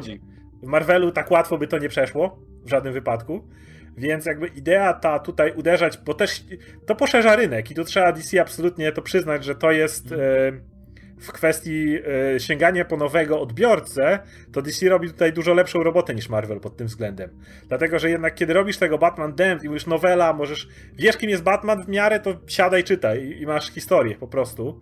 E, to na pewno sięga spoza bańki, że tak powiem. To na mhm. pewno działa pod, pod tym względem. Więc jakby mm, ten model DC pochwalam, Natomiast e, podejście scenarzystów według mnie tu jest spory błąd. Jakby to reklamowanie się Bendisem, to reklamowanie się. No mówię, Morrison jest Morrisonem, ale e, cały czas jakby szukanie w tym miejscu, no to, że teraz Bendis będzie tą inicjatywę młodych bohaterów prowadził. E, według mnie jakby, szczególnie, że jestem zaraz po Weapon Age, to właśnie takich gości jak Bendis, jak Greg Pak, którzy są już trochę może się starli, dużo lepiej e, wyszliby zarówno w DC, jak i w Marvelu. W Marvelu, no mówię, na szczęście to zauważyli, dając im dużo wolniejszą rękę, dając, trzymając ich z dala, jakby Superman, Spider-Man, e, Avengers, to są, e, czy Batman, to są postacie, które znamy tyle lat i tak długo są pisane, że wydaje mi się najlep- najciekawsze byłoby właśnie zobaczenie ich wizerunku pisanego przez kogoś w miarę nowego, przez kogoś, kto się może na nich wychował, kto ma inne podejście niż ktoś, kto wychował się w tym samym czasie, co poprzedni scenarzyści czytając. I wydaje mi się, że no. dlatego tutaj działa to lepiej, e, niż, e, niż dając Bendisowi kolejnego Supermana jakby. No to wydaje mi się, że powtarzamy się o tym, jak mówimy, że jednak Bendis, gdyby powiedzieli mu stwórz nową postać w DC i rób z nią co chcesz, e, prawdopodobnie dzisiaj mówilibyśmy o tym, jak fajną Bendis postać stworzył, być może. To znaczy, wiesz co, największym sukcesem w historii DC tak naprawdę to była brytyjska inwazja, moim zdaniem gdzie właśnie, gdzie właśnie sprowadzili tych troszeczkę wtedy mniej znanych scenarzystów i po prostu wybierzcie sobie co chcecie z tego naszego tylniego katalogu, z tych mniej znanych superbohaterów i róbcie z nimi co chcemy, ze Swamp Thingiem, z Animal Manem, z Sandmanem, który w ogóle nie ma nic wspólnego z oryginałem, tak na dobrą sprawę. E, I, I, wydaje mi się, że to by była, to by była właściwie dobra droga, żeby, żeby jak gdyby żeby jak gdyby pozwolić tak, Bendy, źle się stało, że Bendis dostał Supermana. Superman to powinien być e, taki komiks, na którym troszeczkę nudny na, do, na dobrą sprawę, bo to powinien być komiks, który, na którym zawsze powinieneś móc polegać, jakby pewien mieć określony poziom, pewien określony schemat historii i tak dalej. Natomiast Bendisowi powinno się dać jakieś mniej znaną postać, dlatego że ta je, jeżeli by wyszła solowa seria Metamorfo na przykład, to nikogo, nikogo by to nie obchodziło. Natomiast jeżeli wyszłaby solowa seria Metamorfo pisana przez Bendisa, no to jest marketingowo dużo silniejsze. No i nie mówiąc o tym, że Bendis mógłby wtedy robić dosłownie, co mu się nie podoba, dlatego że jak gdyby nie ma, nie ma czegoś takiego jak fanbaza Metamorfo, która byłaby nieziemsko oburzona i, i, i, na jakiekolwiek zmiany, które by wprowadził do tej postaci i miałby wtedy szansę opowiadać y, taką historię, jaką chce. Nie mówię, że to mu koniecznie musiałby być metamorfo, to chodzi mi po używam go tutaj po prostu jako symbolu takiej mniej, mniej znanej postaci. E, natomiast jako, że dostał Supermana, to są jakby takie nasze oczekiwania względem tego bohatera i wydaje mi się, że Wydaje mi się, że Bendis nawet podświadomie stara się tym oczekiwaniom niejako sprostać, a równocześnie zrobić komiks po swojemu. I ostatecznie wychodzi takie nie wiadomo co, bo ani to nie jest dobry, klasyczny Superman, ani to nie jest to, do czego nas przyzwyczaił Bendis do tej pory, jeśli chodzi o jego, wiesz, lepsze komiksy.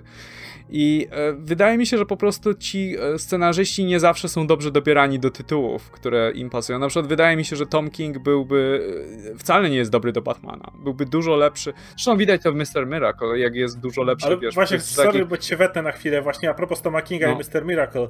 Zwróćcie uwagę na to, jak u tego gościa e, które komiksy są najbardziej chwalone. Tak ma ten run Batmana, który według mnie ma, ma takie kwiatki jak I Am Bane po drodze i, i tego typu rzeczy. Mhm. Natomiast y, ostatnie lata, o, o, dwie serie, o których u Tom Kinga mówi się o najlepsze. Mr. Miracle i Vision. Tak. A, a, żadna z tych postaci nie ma ogromnej fanbazy. Żadna z tych postaci nie jest, wiesz, o, zniszczyli mój wizerunek na Visiona, nie? Mam w domu same plakaty Visiona, czy nie wiem, Mr. Miracle for Life. No, to nie są postacie, które mają ogromną fanbazę. I w porównaniu do jego ranu Batmana, który jest taki, jaki jest, raz lepszy, raz gorszy, ma fajne historie, ma gorsze historie. Wszędzie ludzie, którzy dotknęli, chociaż którzy przeczytali parę numerów, czy Mr. Miracle, czy Visiona, ten run, no to po prostu same opiewają to w samych superlatywach po prostu. I to tak. pokazuje, jak e, ko kolesiowi, który już trochę, trochę, może, może Tom King to jeszcze nie jest ten gość, który zjadł zęby na tym, ale no to już nie jest świeżak, który tam e, dopiero by ruszał. Ale widać, w czym się najlepiej sprawdza. I myślę, że A Bendisa... porównaj to do Heroes in Crisis. No właśnie. No i myślę, że Bendisa i wielu innych e, działałoby to podobnie. I Marvel to pokazuje właśnie w tej chwili. Marvel, który, gdzie powoli odsuwani są ci Kalenowie, Banowie i cała ta ekipa po prostu z tych Eee, Karen ma jakieś Asgardians of the Galaxy, które jest mierne teraz, czytałem to, jest mizerne. Coś tam się mu daje.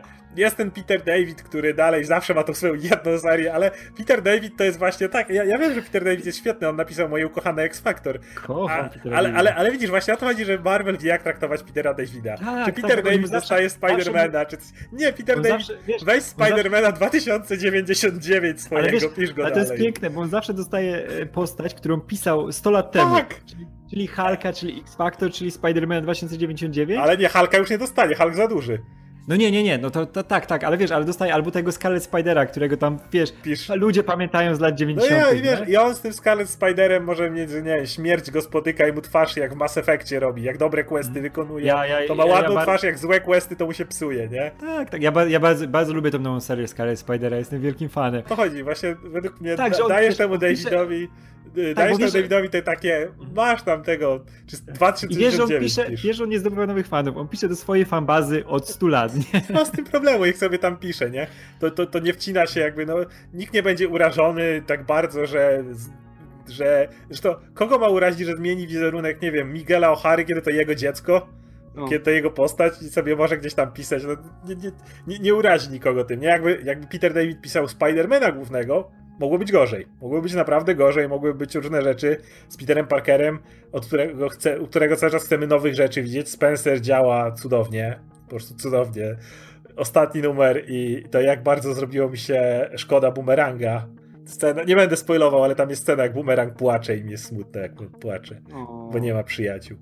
E, w każdym razie e, jest rewelacyjna i właśnie e, Natomiast właśnie wzięli sobie tego Matthew Rosenberga i tą Thompson, dali im na początku parę tych tytułów, ale już na przykład Uncanny X-Men, e, które ma być wielkim tym pseudo-relanchem wszystkich X-Men, będą, kto ma nad nim nadzorować? Jest Brisson, którego aż tak nie, nie lubię, ale właśnie Thompson i Rosenberg. E, masz, masz tą, tą trójkę, która będzie nad tym czuwała. E, Donny Cates właśnie dostaje już Guardians of the Galaxy. Thompson będzie miała Captain Marvel. Zaczynałem powoli przesuwać tych gości tak. do, do tych głównych serii, dlatego że wielki jakby korzyść, jaka z tego płynie, to taka, że to są ludzie, którzy wie, że będą mieli nowe podejście, a u tych głównych bohaterów chcemy, żeby mieli w duchu byli tym, kim są, jak Superman, jak Spider-Man, ale jednak chcielibyśmy, żeby to był dalej ten Peter, który wiadomo, że zachowa się jak Peter, ale niech życie postawi przed nim nowe wyzwania, niech nowe okoliczności. I wiesz, że to są goście, którzy na tyle to, to nie są ci sami ludzie, którzy wychowali się na tym samym Spider-Manie, co Dan Slot na przykład. Wie, że to są ludzie, no. którzy znają go później. I oni mają według mnie świeże podejście, które działa. Na, na razie działa rewelacyjnie. Tak, wiesz, jak, jak Zdalski idealnie to pokazał, wiesz, w dwóch takich tych najbardziej głównych seriach Marvela e, od zawsze, tych sztandarowych, czyli w e, Spider-Manie, jak pis, pisze cały czas spektakulara i w, tak, i e, ten e, Fantastic Four, te, te two, in, two in One, nie? który też Fantastic Four no i widać, wiesz, jakie to było inne zupełnie podejście od tego, co było wcześniej, z tymi bohaterami, którzy są już, wiesz, tymi ikonami, że niby nie można ich za bardzo ruszyć, nie? A on się tym bawił i, wiesz, wrzucał ich w takie sytuacje, których się nie spodziewaliśmy. Szczególnie kocham tego jego spektakulara, bo tam się działy rzeczy popieprzone, nie? Nie no, jest ten jeden numer, który jest uznawany za najlepszy numer z zeszłego roku, czyli e, Jameson Spider-Man, ta cała akcja z tym wywiadem, o, ta tak, rozmowa i... Piękne, piękne. To był naprawdę najlepszy komik Spidermana. Wiesz, ja nawet, nawet, nawet totalnie kupiłem to, że przywrócił tą siostrę, że jest jego naprawdę siostrą. Ale, ale to też jest ciekawa rzecz, bo, e, którą chcę też poruszyć, bo szczególnie Donny Cates, ale ta cała twitterowa ekipa ziomków, e, te wszystkie Thompson i tak dalej, w ogóle to tak jak wspomniałeś, to zaczyna, nagle wracamy do modelów za 60., kiedy DC było te bardziej korpo, które stawiało na e, ten talent zewnętrzny i nawet to właśnie nie bardzo się korsowało wiele rzeczy w DC wtedy. Każdy miał tą swoją część, a Marvel przynajmniej starał się zgrywać jako, oczywiście wiemy jak było w środku, ale Stan i, i Jack i Steve, tutaj ziomeczki w piwnicy siedzą razem, działają.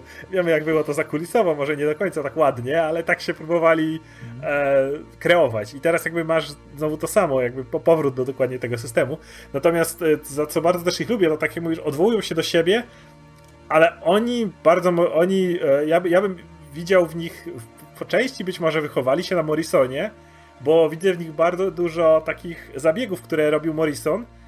Morrison kochał wziąć sobie e, komiksy o Batman lat, nie wiem, 50. czy coś tam i o tu pojawiła się taka jedna postać na tej stronie i tu Batman dał jej w ryj i coś tam i nagle, wiesz, i nagle we współczesnych komiksach o, ja tutaj byłem mastermindem, wtedy jak dałeś mi w ryj, moje życie się zmieniło, wiesz, tak dalej. Morrison to kochał, absolutnie kochał we wszystkich swoich, czy w Batmanie, czy w X-Menach i ja to nie tylko u, u najbardziej to widzę, ale widzę też u pozostałych, jak oni kochają y, nurzać się w tym kanonie starym mm. i po prostu wyławiać z niego te wszystkie rzeczy. Mm. No tak jak Case połączył broń Gora Godbachera i, po, i e, powiedział, że to jest protosymbiont. Wykuty, tak, nie? Tak. Bo e, to wyglądało tak podobnie. Wiesz, i... Widać po prostu, że oni, oni są oczytani, wiesz, Dokładnie. orientują się, co się dzieje przynajmniej teraz w Marvelu, nie na bieżąco, tak samo jak e, Zdarski wrócił do tego, co było u Wade'a w tej miniserii, gdzie ta jego siostra się pojawiła, która niby nie była siostrą, nie? Na końcu się okazało, a on to rozwinął, wiesz, w naprawdę fajny sposób, kurczę, taki, wiesz, uderzający cię prosto w serce, nie? Bo jednak, wiesz, Parker ma siostrę, nie? I jak, jak to się rozwinie. No jak kurczę, Taylor, który tak zmieniał Laurę, że w końcu stwierdził, że dobra, to koniec, koniec klona, będzie córka. Wiesz, no. pisał przez 30 parę zeszytów tą swoją Laurę i potem stwierdził, nie wiem, przed do Cebulskiego, że już tak kocham tą postać, to może ona już niech nie będzie klonem Logana, tylko ja tutaj zrobię taki mikroredkonik i to jest już córka Logana, nie? Bo idzie, idziemy w tą stronę, ale właśnie jest cała masa tego typu e, elementów, tak jak mówię, liczę na to, że Morrison wróci do, do siebie, jeśli chodzi o to z Halem Jordanem, e, ale jest cała masa takich elementów po prostu, których oni uwielbiają i też widzisz, że oni też e, mają szacunek do tych starych komiksów. Jakby to hmm. był, e, problem był Bendisa taki i trochę właśnie obawiam się o to, kiedy idziesz to w to, co poszło, niestety, idzie teraz niestety DC, czyli stawianie na tych starych wyjadaczy, że niektórzy mają trochę już zbyt wyśrubowane ego e, i w tym momencie, kiedy to, to się dzieje, Bendis na przykład będzie miał kompletnie w dupie cały kanon. Miał hmm. kompletnie gdzieś to, co napisali inni, E, nie wiem, czy on się już z nimi nie komunikował, czy nie wiedział, jak się używa. Może to już jest gość starszej daty, może nie używa tego, nie wiem, jak się Twittera używa. W każdym razie, e, jakby widzę, że to co innego, bo na przykład mm, chwilę po tym, kiedy Kate zrobi to u siebie, u Jasona Arona w torze jest, że o, to jest y, y, Necro Sword, teraz y, stał się Necro World, jakim jest Ego. Potężna broń Godbachera, wykuta przez Boga symbiontu. A, a tu Aaron już, już, już podłapał u siebie, już wiesz, że jest to po, po, po połączenie jakby. To jest coś, czego się obawiam przy... Tak, tak. Chciałbym, żeby DC w tym momencie już e, zrobiło coś podobnego. Było Rebirth i spoko. Rebirth miało swoje zastosowanie, ale oni potrzebują, wydaje mi się, też przewietrzyć drzwi, mm. bo niestety New Age of Heroes nie było tym, co, czym mogłoby być. To znaczy, bardziej niż New Age of Heroes to miało być Young Animal jak Animal miało być tym napływem świeżej krwi, nowych, nowych scenarzystów, którzy wcześniej nie próbowali albo byli mniej znani i teraz mają, mają okazję pierwszy raz podejść do, e, do danego superbohatera i to, wiesz, naprawdę z obrzeży uniwersum, no bo mówimy tutaj Doom Patrol, czy Shade, czy tak dalej. Niektórzy z nich to, wiesz, to są naprawdę mało znani, już od kilkunastu czy kilkudziesięciu lat się nie pojawiali od, w komiksach. E, więc, no tylko, że, tylko, że Young Animal też się nie sprzedawał. Jak gdyby tutaj jest zagadka taka. E, ja bym szczerze mówiąc chciał taki model, żeby starzy wyjadacze dostawali właśnie e, jakieś jakieś Hulkveriny albo mało znane postacie, takie, które już wiesz, nie były używane od lat. I jakaś solowa seria Rip Huntera napisana przez Bendisa, czy coś takiego. Myślę, że byłoby całkiem, szczególnie René Montoya. Wydaje mi się, żeby... Tak, będzie świetnie pisze kobiece wiesz. detektywistyczne, tylko z innym rzutem niż Jessica Jones, bo to nie jest ta sama postać. No. E, natomiast, e, natomiast jak gdyby nową krew bym chciał widzieć właśnie w tych, w tych flagowych te tytułach, takich jak Batman, Superman e, i, i tak dalej. Dlatego, że wydaje mi się, że komiks taki jak Superman czy Batman sprzedadzą się nieważne Dokładnie. Kto Ludzie mają gdzieś, czy to pisze Tom King, czy to pisze ktokolwiek. Wiesz dobrze, że Batman sprzeda się, choćby nie wiem co. Natomiast, natomiast właśnie taki Metamorpho, czy Rip Hunter, czy tego typu postacie, czy Challengers of the Unknown by się mogły dużo świetniej sprzedawać, jakby właśnie za starami stał ktoś znany, bo wtedy nazwisko by tutaj marketingowo działało. Więc wydaje mi się, że to by było lepsze zarówno marketingowo, jak i kreatywnie. Wydaje mi się też, że jakby coś, y, pewien potencjał, który DC tutaj przegapia, e, to jest e, sięganie w nostalgię w trochę inny sposób niż oni starają się to robić. Sięganie w nostalgię w rodzaju kolejny Crysis Dana Didio to nie jest może ten, nie tędy droga, natomiast właśnie dobrym przykładem jest ten Venom Venom przez lata to była taka postać, wiesz, temu Flashowi go dali, mi się to prawda podobała, szczególnie Remendera seria z Flashem, ale wiesz, że to było gdzieś tam na uboczu, robiło swoje. Wiadomo, że film, to, że jakoś tam się pojawia, na to wpłynął, że ta seria jakoś tam wróciła, ale jednak cała masa ludzi kochała Venoma za to, jak wyglądał, bo nie, w sumie, mówmy się, nawet jak Tom Hardy był pytany w wywiadzie, co najbardziej lubi w Venomie, to mówi, no to jak wygląda. Bo ciężko było w Venomie lubić coś więcej przez lata, niż to, jak wygląda. No, to prawda. To fajnie wyglądał. Ale mimo wszystko masz pewną fanbazę na czymś zbudowaną, nawet jeżeli na wyglądzie są takie postacie, szczególnie z lat, nie wiem, 90. i wcześniejszych, które jakoś tam działają. Jest oczywiście Lobo, który cały czas nie, nieruszany w żaden sensowny sposób, bo żaden ze starszych scenarzystów nie ma trochę pomysłu na to, co zrobić z Lobo, który wiadomo jaki był Lobo. A wydaje mi się, żeby. Wrócę. Ja mam okay. minuta dla mnie. Robimy przerwę, przerwę dla e, Adama. E, ale ja powiem dalej, że jeśli chodzi o Lobo, wydaje mi się, że to jest postać, którą spokojnie nowy scenarzysta z nowym pomysłem, który wychowywał się wtedy na Lobo, E, mógłby dzisiaj pociągnąć. I e, tak, wiesz dobrze, że Lobo by natychmiast się sprzedał, jeżeli by DC go rozpromowało jako nowy tak. Lobo. Wiesz, wiesz, jakie cuda by Kate zrobił z takim Lobo? No oczywiście, że tak. A nie, wiesz, jak wchodzi nagle ten korporacyjny pomysł, że zróbmy lobo pod fanów, wiesz, zmierzchów i ten, żeby był nowy, wiesz, młody. Albo wrzucamy wiesz, go do tej drużyny, gdzie ma być pod Batmanem, ale w sumie to dalej ten lobo i tak. cholera wie. Hmm. Ja, na lobo miałem, mój znajomy kiedyś rzucił mi taki pomysł, żeby zrobić lobo jako w stylu pseudo-Wiedźmina, na tej zasadzie, że Wiedźmin zawsze czuł się jako przeżytek swoich czasów jako gość, który stara się starymi sposobami w nowych czasach, do których nie przystoi. I Lobo, który jest autentycznie produktem lat 90., wyobraź sobie, że dalej jest tym Lobo z lat 90., ale komiks pisze z tej perspektywy, że to już nie są lata 90. I to, co on robi, już powoli nie działa, już jest inny sposób. Lobo dałoby się ugryźć naprawdę z bardzo wielu sposobów i wydaje mi się, że właśnie tak jak mówisz, taki case jakby usiadł nad takim Lobo, to by zrobił ci, wiesz, DC by po prostu nagle top, top, top seller, no bo Lobo jest popularny za swoje tak, wyczyny. Tak, tak, oni wiesz, oni tego nie wykorzystują, nie? Ja mówię, Jezu, przecież ta seria tego, to Steve Orlando chyba pisał, to Justice League z e, Lobo, nie? Chyba Orlando. Orla Orlando to jest z tych starych, starych scenarzystów, którzy, no, którzy już byli tam już od dawna piszą i piszą po prostu, żeby pisać, żeby odbębnić, zgarnąć czek i żeby sobie było. No i kurczę, wiesz, i to była taka strata tego Lobo, nie? Oni, ej super, Lobo jest częścią Justice League, nie? A ten komiks był tak perfekcyjnie nijaki, że byłem naprawdę pod wrażeniem, że tak, tak, że dla kogo to było? To było dla nikogo, nie? Dali postać, dali fajny nawet roster tych postaci, nie? Taki wiesz, też tych drugoplanowych, których wiesz, że jakby to dostał Cates, jakby dostał Rosenberg, to mieli zabawę przed nią, nie? Nawet, nawet jakby King to dostał i mu to dali na boku robić, nie? To by wyszła mu taka, wiesz, Justice League International, jak było kiedyś, nie? Nie, to no, potrzebowałbyś kogoś, kto właśnie jeszcze, jeszcze nie zna naszego podejścia dokładnie takiego. I... No może, dobra, może z Kingiem przesadziłem, ale wiesz, wiesz o co mi chodzi, tak, nie? Tak, tak, tak. I no, no właśnie... że, że, to był fajny pomysł wyjściowy, nie? I byłem naprawdę pod wrażeniem, jak oni to zajechali, wiesz, z takimi postaciami w tym składzie. Kurczę, DC cały czas ma to podejście, że, że ej, dajmy tym wyrobnikom, bo oni, wiesz, oni tyle sprawdzeni, lat to, jeszcze tak, napiszemy tak. na okładce Bendis is coming i będzie wszystko i wszyscy się mhm. nagle podjarają. Ale właśnie problem polega na tym, że oni mieli dwie szanse, które zmarnowali. Pierwszą właśnie, o której Adam powiedział, to było Young Animal, gdzie Shade the Changing Girl był absolutnie rewelacyjny. Te, te, teraz dalej jest ten... Te, teraz nie, ten było Woman. Changing Woman, ale też jest skończyło. Też jakoś, no ja jeszcze jest, muszę, muszę nadrobić. E, w każdym razie mieli świetne tam mm. historie, tylko ciężko to wypromować, kiedy ani y, nazwisko tak, scenarzysty, tak. ani, na, ani sama postać nie jest jakoś znana. Dokładnie. Ale dokładnie tak jak Anna powiedział, jakby dał Bendisa do Shade czy czegoś takiego, to ludzie by to mhm. sprawdzili dla Bendisa.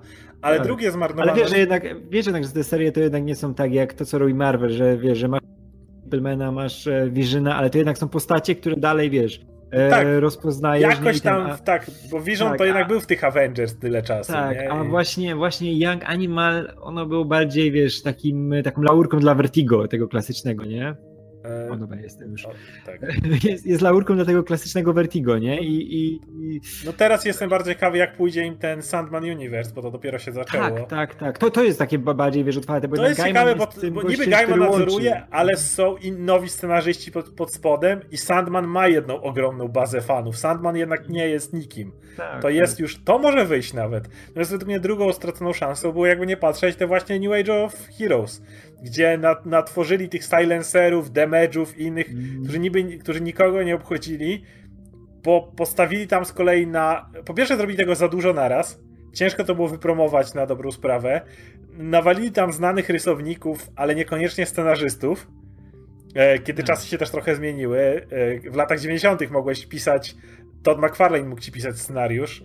Natomiast e, w New Age of Heroes właśnie problem był taki, że stworzyli całą masę bohaterów, mm. która była bez niczego, jakby bez żadnego konceptu. Mam wrażenie, że to było na zasadzie część byle stworzyć i zobaczmy, coś się przylepi. No raczej nic się nie przylepi, jeżeli robimy to w ten Tak. sposób. No szczególnie, że podstawową, wiesz, podstawą było to, że te historie były strasznie słabe. No to- to o tym mówię. No. Ale ma, e, i tu, że- żeby nie było, że cały czas się skupiam na tym, jak DC jest złe, Marvel do niedawna robił to samo. Pamiętasz, jak robili swojego mozaika? Próbowali go tak. wypromować jako nowa postać, ale jednocześnie nie dali tam ani żadnego talentu, ani jakby nic za tym większego nie szło. Mhm. Po, po prostu było, bo było. I to jest. Wydaje mi się, że, cały, że to jakby na tym, na tym cały czas to stoi. Tak, szczególnie, że, że, że mozaik też był zupełnie, wiesz, od, czapy, a miał być tym, wiesz, kamieniem takim węgielnym tego nowego startu uniwersum. Te... On był przecież na tych plakatach, byli Ale wszyscy. o, o właśnie, możemy się przy na chwilę trzymać, bo właśnie te całe Legacy, czy to było Divided We Stand, Marvel Now 2.0, Tak, już nie tak. pamiętam, bo Alonso co chwila wymyślał nowy podtytuł dla swojego Marvela, bo cały czas chciał powtórzyć Marvel Now, które mu wyszło jedno. E, to jest też dobry przykład tego, że jakby DC nie nauczyło się na błędach Marvela, bo Marvel wtedy miał ogromny sprzedaż leciała na łeb na szyję i oni próbowali na nowo się wynajdywać, trzymając się starych zasad. Alonso myślał, że jak się zrebrandujemy, to co ro- zrobiło de facto DC, już nie Rebirth, bo Rebirth wiadomo, wyszło, ale potem New Age of Heroes, e, tutaj e, próbujemy jeszcze inaczej.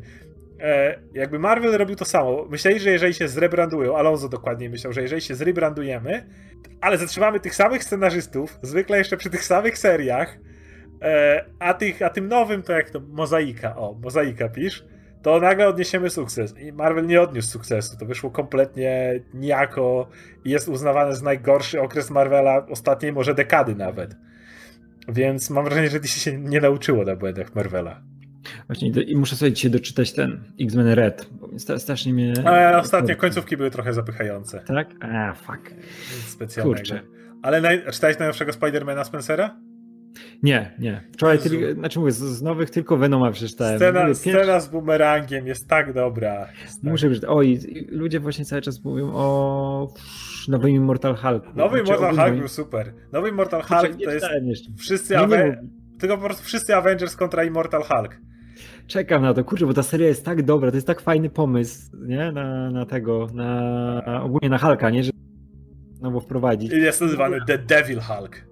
Tak, tak. I w ogóle, wiesz, Al Ewing jest tak A, dobry e, scenarzystą. i, I nowe, ciekawie nowy Avengers się zaczyna, kiedy teraz wojna z Namorem będzie. Namor się zrobił dużo Tak, też, też muszę przeczytać. Okej, jest Niestety- pytanie z super chatu, no może odpowiemy. Jak z nowego Punishera i Solo Red Hooda? Ja mogę od razu powiedzieć, że Solo Red Hooda nie czytam, bo nie czytam w ogóle Ja DC też od nie dawna. czytam Silhouette Hooda. Ja w ogóle nie czytałem z DC nic poza tym, co było, więc nie mogę. Natomiast Punisher e, Matthew Rosenberga, przeczytałem tylko pierwszy zeszyt na razie, chyba są dwa albo trzy.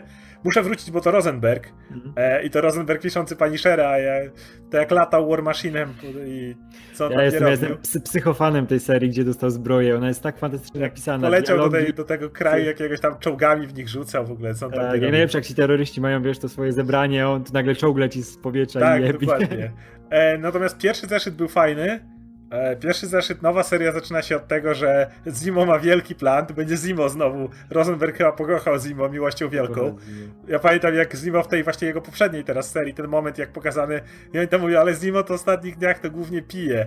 Pokazany siedzi Zimo, za nim taka pomiętolona ta flaga Hydry wisi, taka gdzieś ledwo tam na jednym haku już, bo się pozerwała trochę. Przed nim figurka jego, jego najlepszego kolegi, kapitana Hydry, gdzieś tam stoi. I widzisz, on ma ten kubeczek przed sobą, wiesz, że on gdzieś jakąś piersióweczkę trzyma tam pod, pod biurkiem, co chwila do tej kawy, to tam ją doprawia nieźle.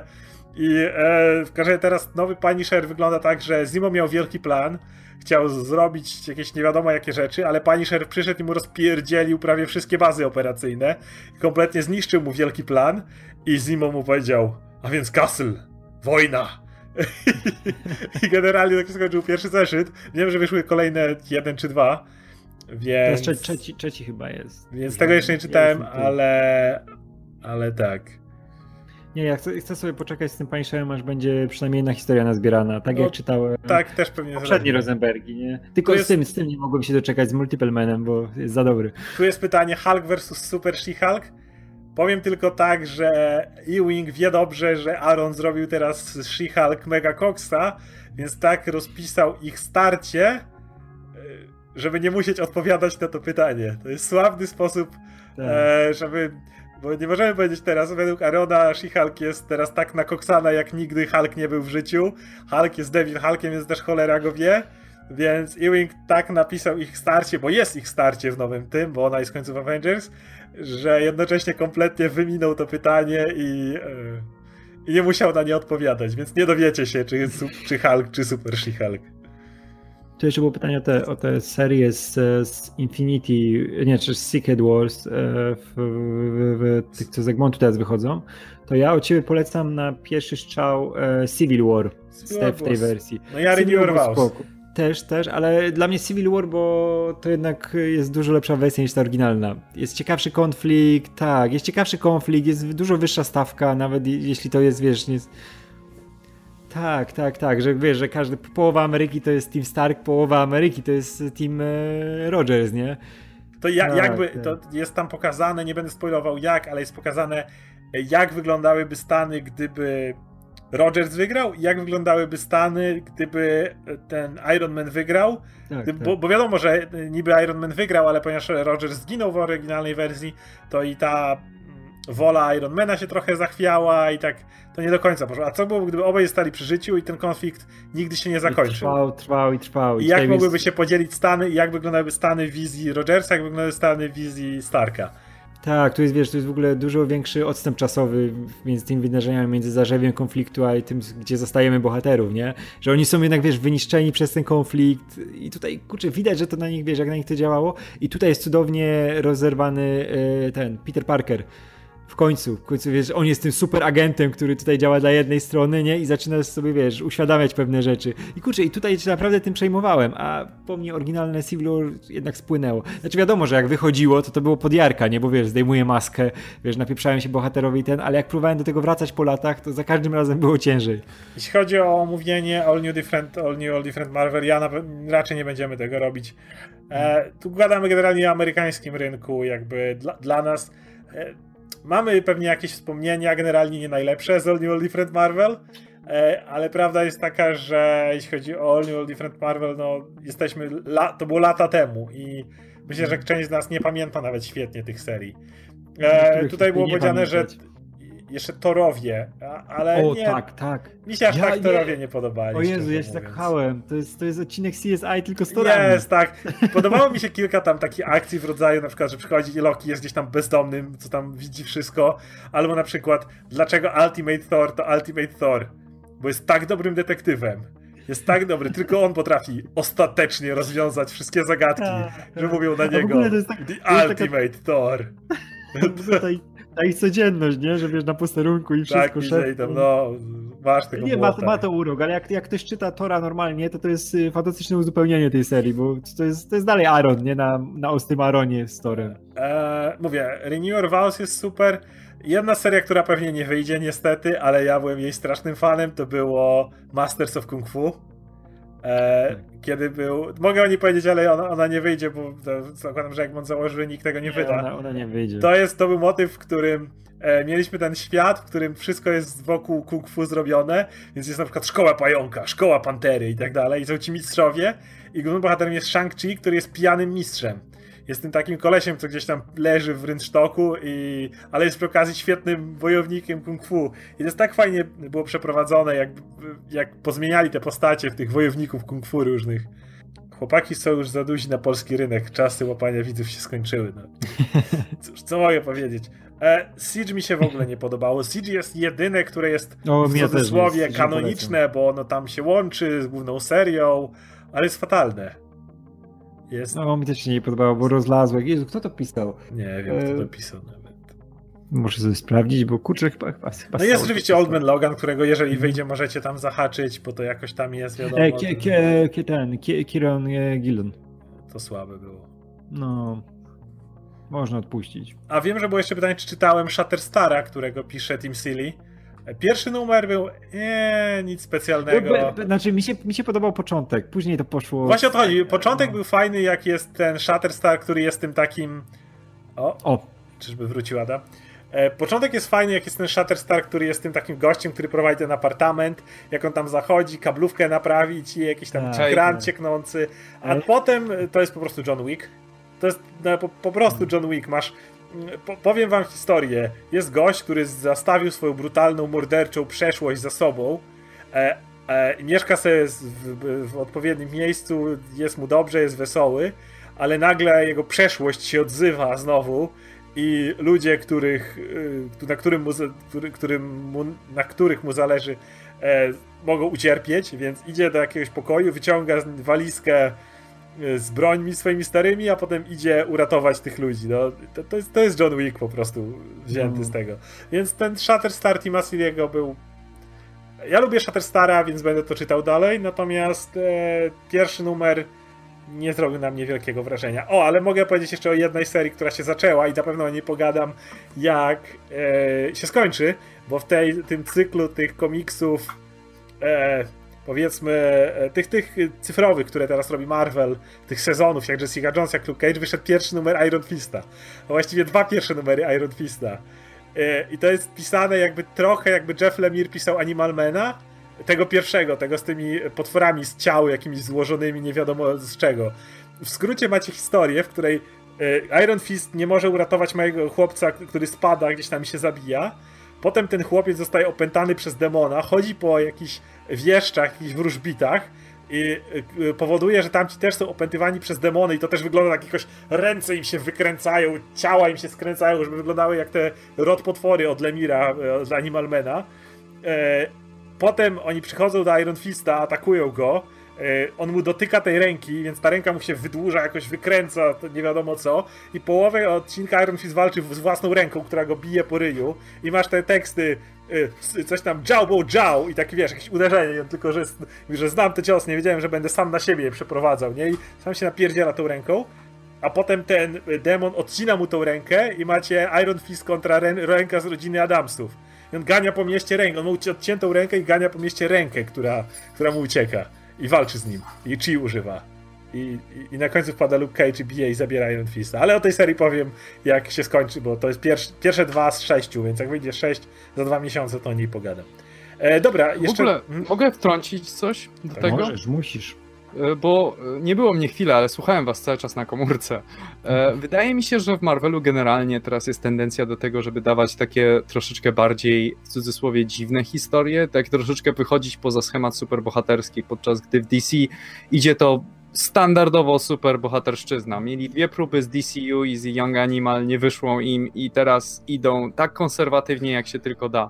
Podczas gdy Marvel jest teraz, jeśli chodzi o historię przynajmniej, bardziej odważny w tej kwestii i z tego, co czytałem i z tego, co słyszę od was, to jest tylko coraz bardziej utrzymuję się w tym przekonaniu.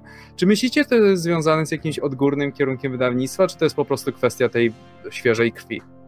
Cebulski jest nowym gościem, więc jakby mm -hmm. świeża krew Marvelu jest od najwyższych szczebli, że tak powiem. Alonso po latach się wymienił e, i zwróć uwagę, że kiedy Quesada wszedł i zrobił Marvel no. Knights, to było też bardzo oryginalne, bardzo odważne podejście. Kiedy wszedł Alonso, zrobił Marvel Now, to też było bardzo odważne i bardzo ciekawe podejście. I Cebulski robi właściwie to samo teraz. Też, znaczy nie robi to samo co oni, ale robi znowu coś nowego, coś świeżego, coś, coś mocnego. I razem z nim idą te wszystkie zmiany. Kiedy w przypadku DC od lat e, niby teraz Jim Lee tam ma większe kreatywną kontrolę, ale to jest dalej Jim Lee. Jakby to jest no, dalej, dalej obraca się wszystko między danym DTO, Jimem Lee, a e, Jeffem Jonesem na przykład i tam to między nimi się kręci.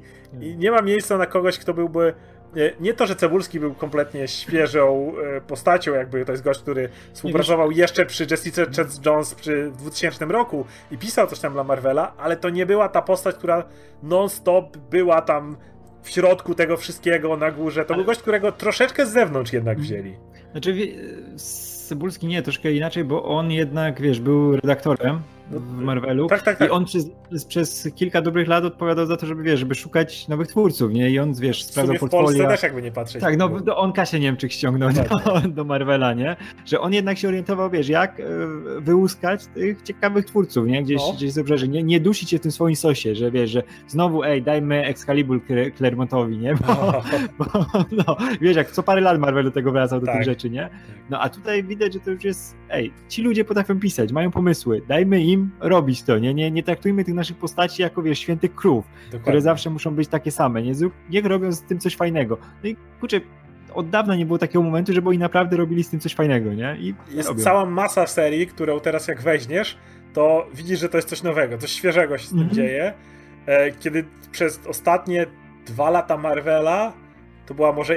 Był ten Vision, było coś, ale większość tak. serii to była taka stagnacja. Tak. I wiesz, i w końcu masz takie serie, które nie potrzebujesz, wiesz, nie czujesz tego, że kurczę, powinienem przejrzeć tam pierdyliard innych komiksów, bo są powiązane, wiesz, zawsze było to, wiesz, te parcie na to, że one muszą być. No te eventy. Wiesz, wspólny świat, tak, eventy, to musi być wszystko powiązane, nie? A teraz właśnie masz te serie, które, wiesz, bierzesz na przykład takie e, Tales of Suspense, nie? Z e, Rosenberga z Buckiem i z. Hawkeye'em i z Black Widow, nie? I to jest historia, którą możesz czytać bez Ale oni też wszystko jakby też wytłumaczą, jakby te, ci goście tak, się wspierają tak, tak. i mają swoje rzeczy, ale jakby i masz tego Arona, który ci powie, że właśnie miecz, który zrobiony przez Nula, mm -hmm. God of Symbios. No i masz gwiazdkę, że jak wiesz, chcesz ale, wiedzieć, ale kim na... jest ten God of Symbios, to sobie możesz tego Venoma przeczytać, tak. ale dla historii twojej obecnej tak, w ogóle, to wiesz, nie wpłynie na tak, to. Tak, tak, tak, że masz, masz historię, którą wiesz, będziesz czerpał przyjemność, bo ją po prostu przeczytasz. To, co dostaniesz tak. w miesięczniku, jak chcesz poznać większą, większą jej część, to możesz do innego masz być gwiazdkę, ale nie masz tak jak kiedyś. Nie? nie masz tak jak kiedyś, że wiesz, nagle masz te tajiny, które są po prostu z dupy i są częścią tej dużej historii. Jak nie chcesz czytać dużej historii, no to no dokładnie, i dlatego masz Infinity. Wars, które jest gówniane, bo na nim siedzi dalej Jerry Dugan, który jest według mnie jeden z tych, na liście tych... No, on się wypalił szybko. Ty, ty, tych gości, którzy powinni już tam y, może coś innego robić. I pisze, on męczy bułę w tym Infinity Wars, które nikogo, Marvel nawet za bardzo dużej promocji temu nie robił. Jak ma, patrz, jak były promowane do tej pory eventy Marvela, czy nawet DC, jak Dark Knight Metal, które było po prostu, wiesz, układki wszędzie, jak Marvel Secret Wars, Kapitan Hydra i ten motyw, że to było wszędzie reklamowane.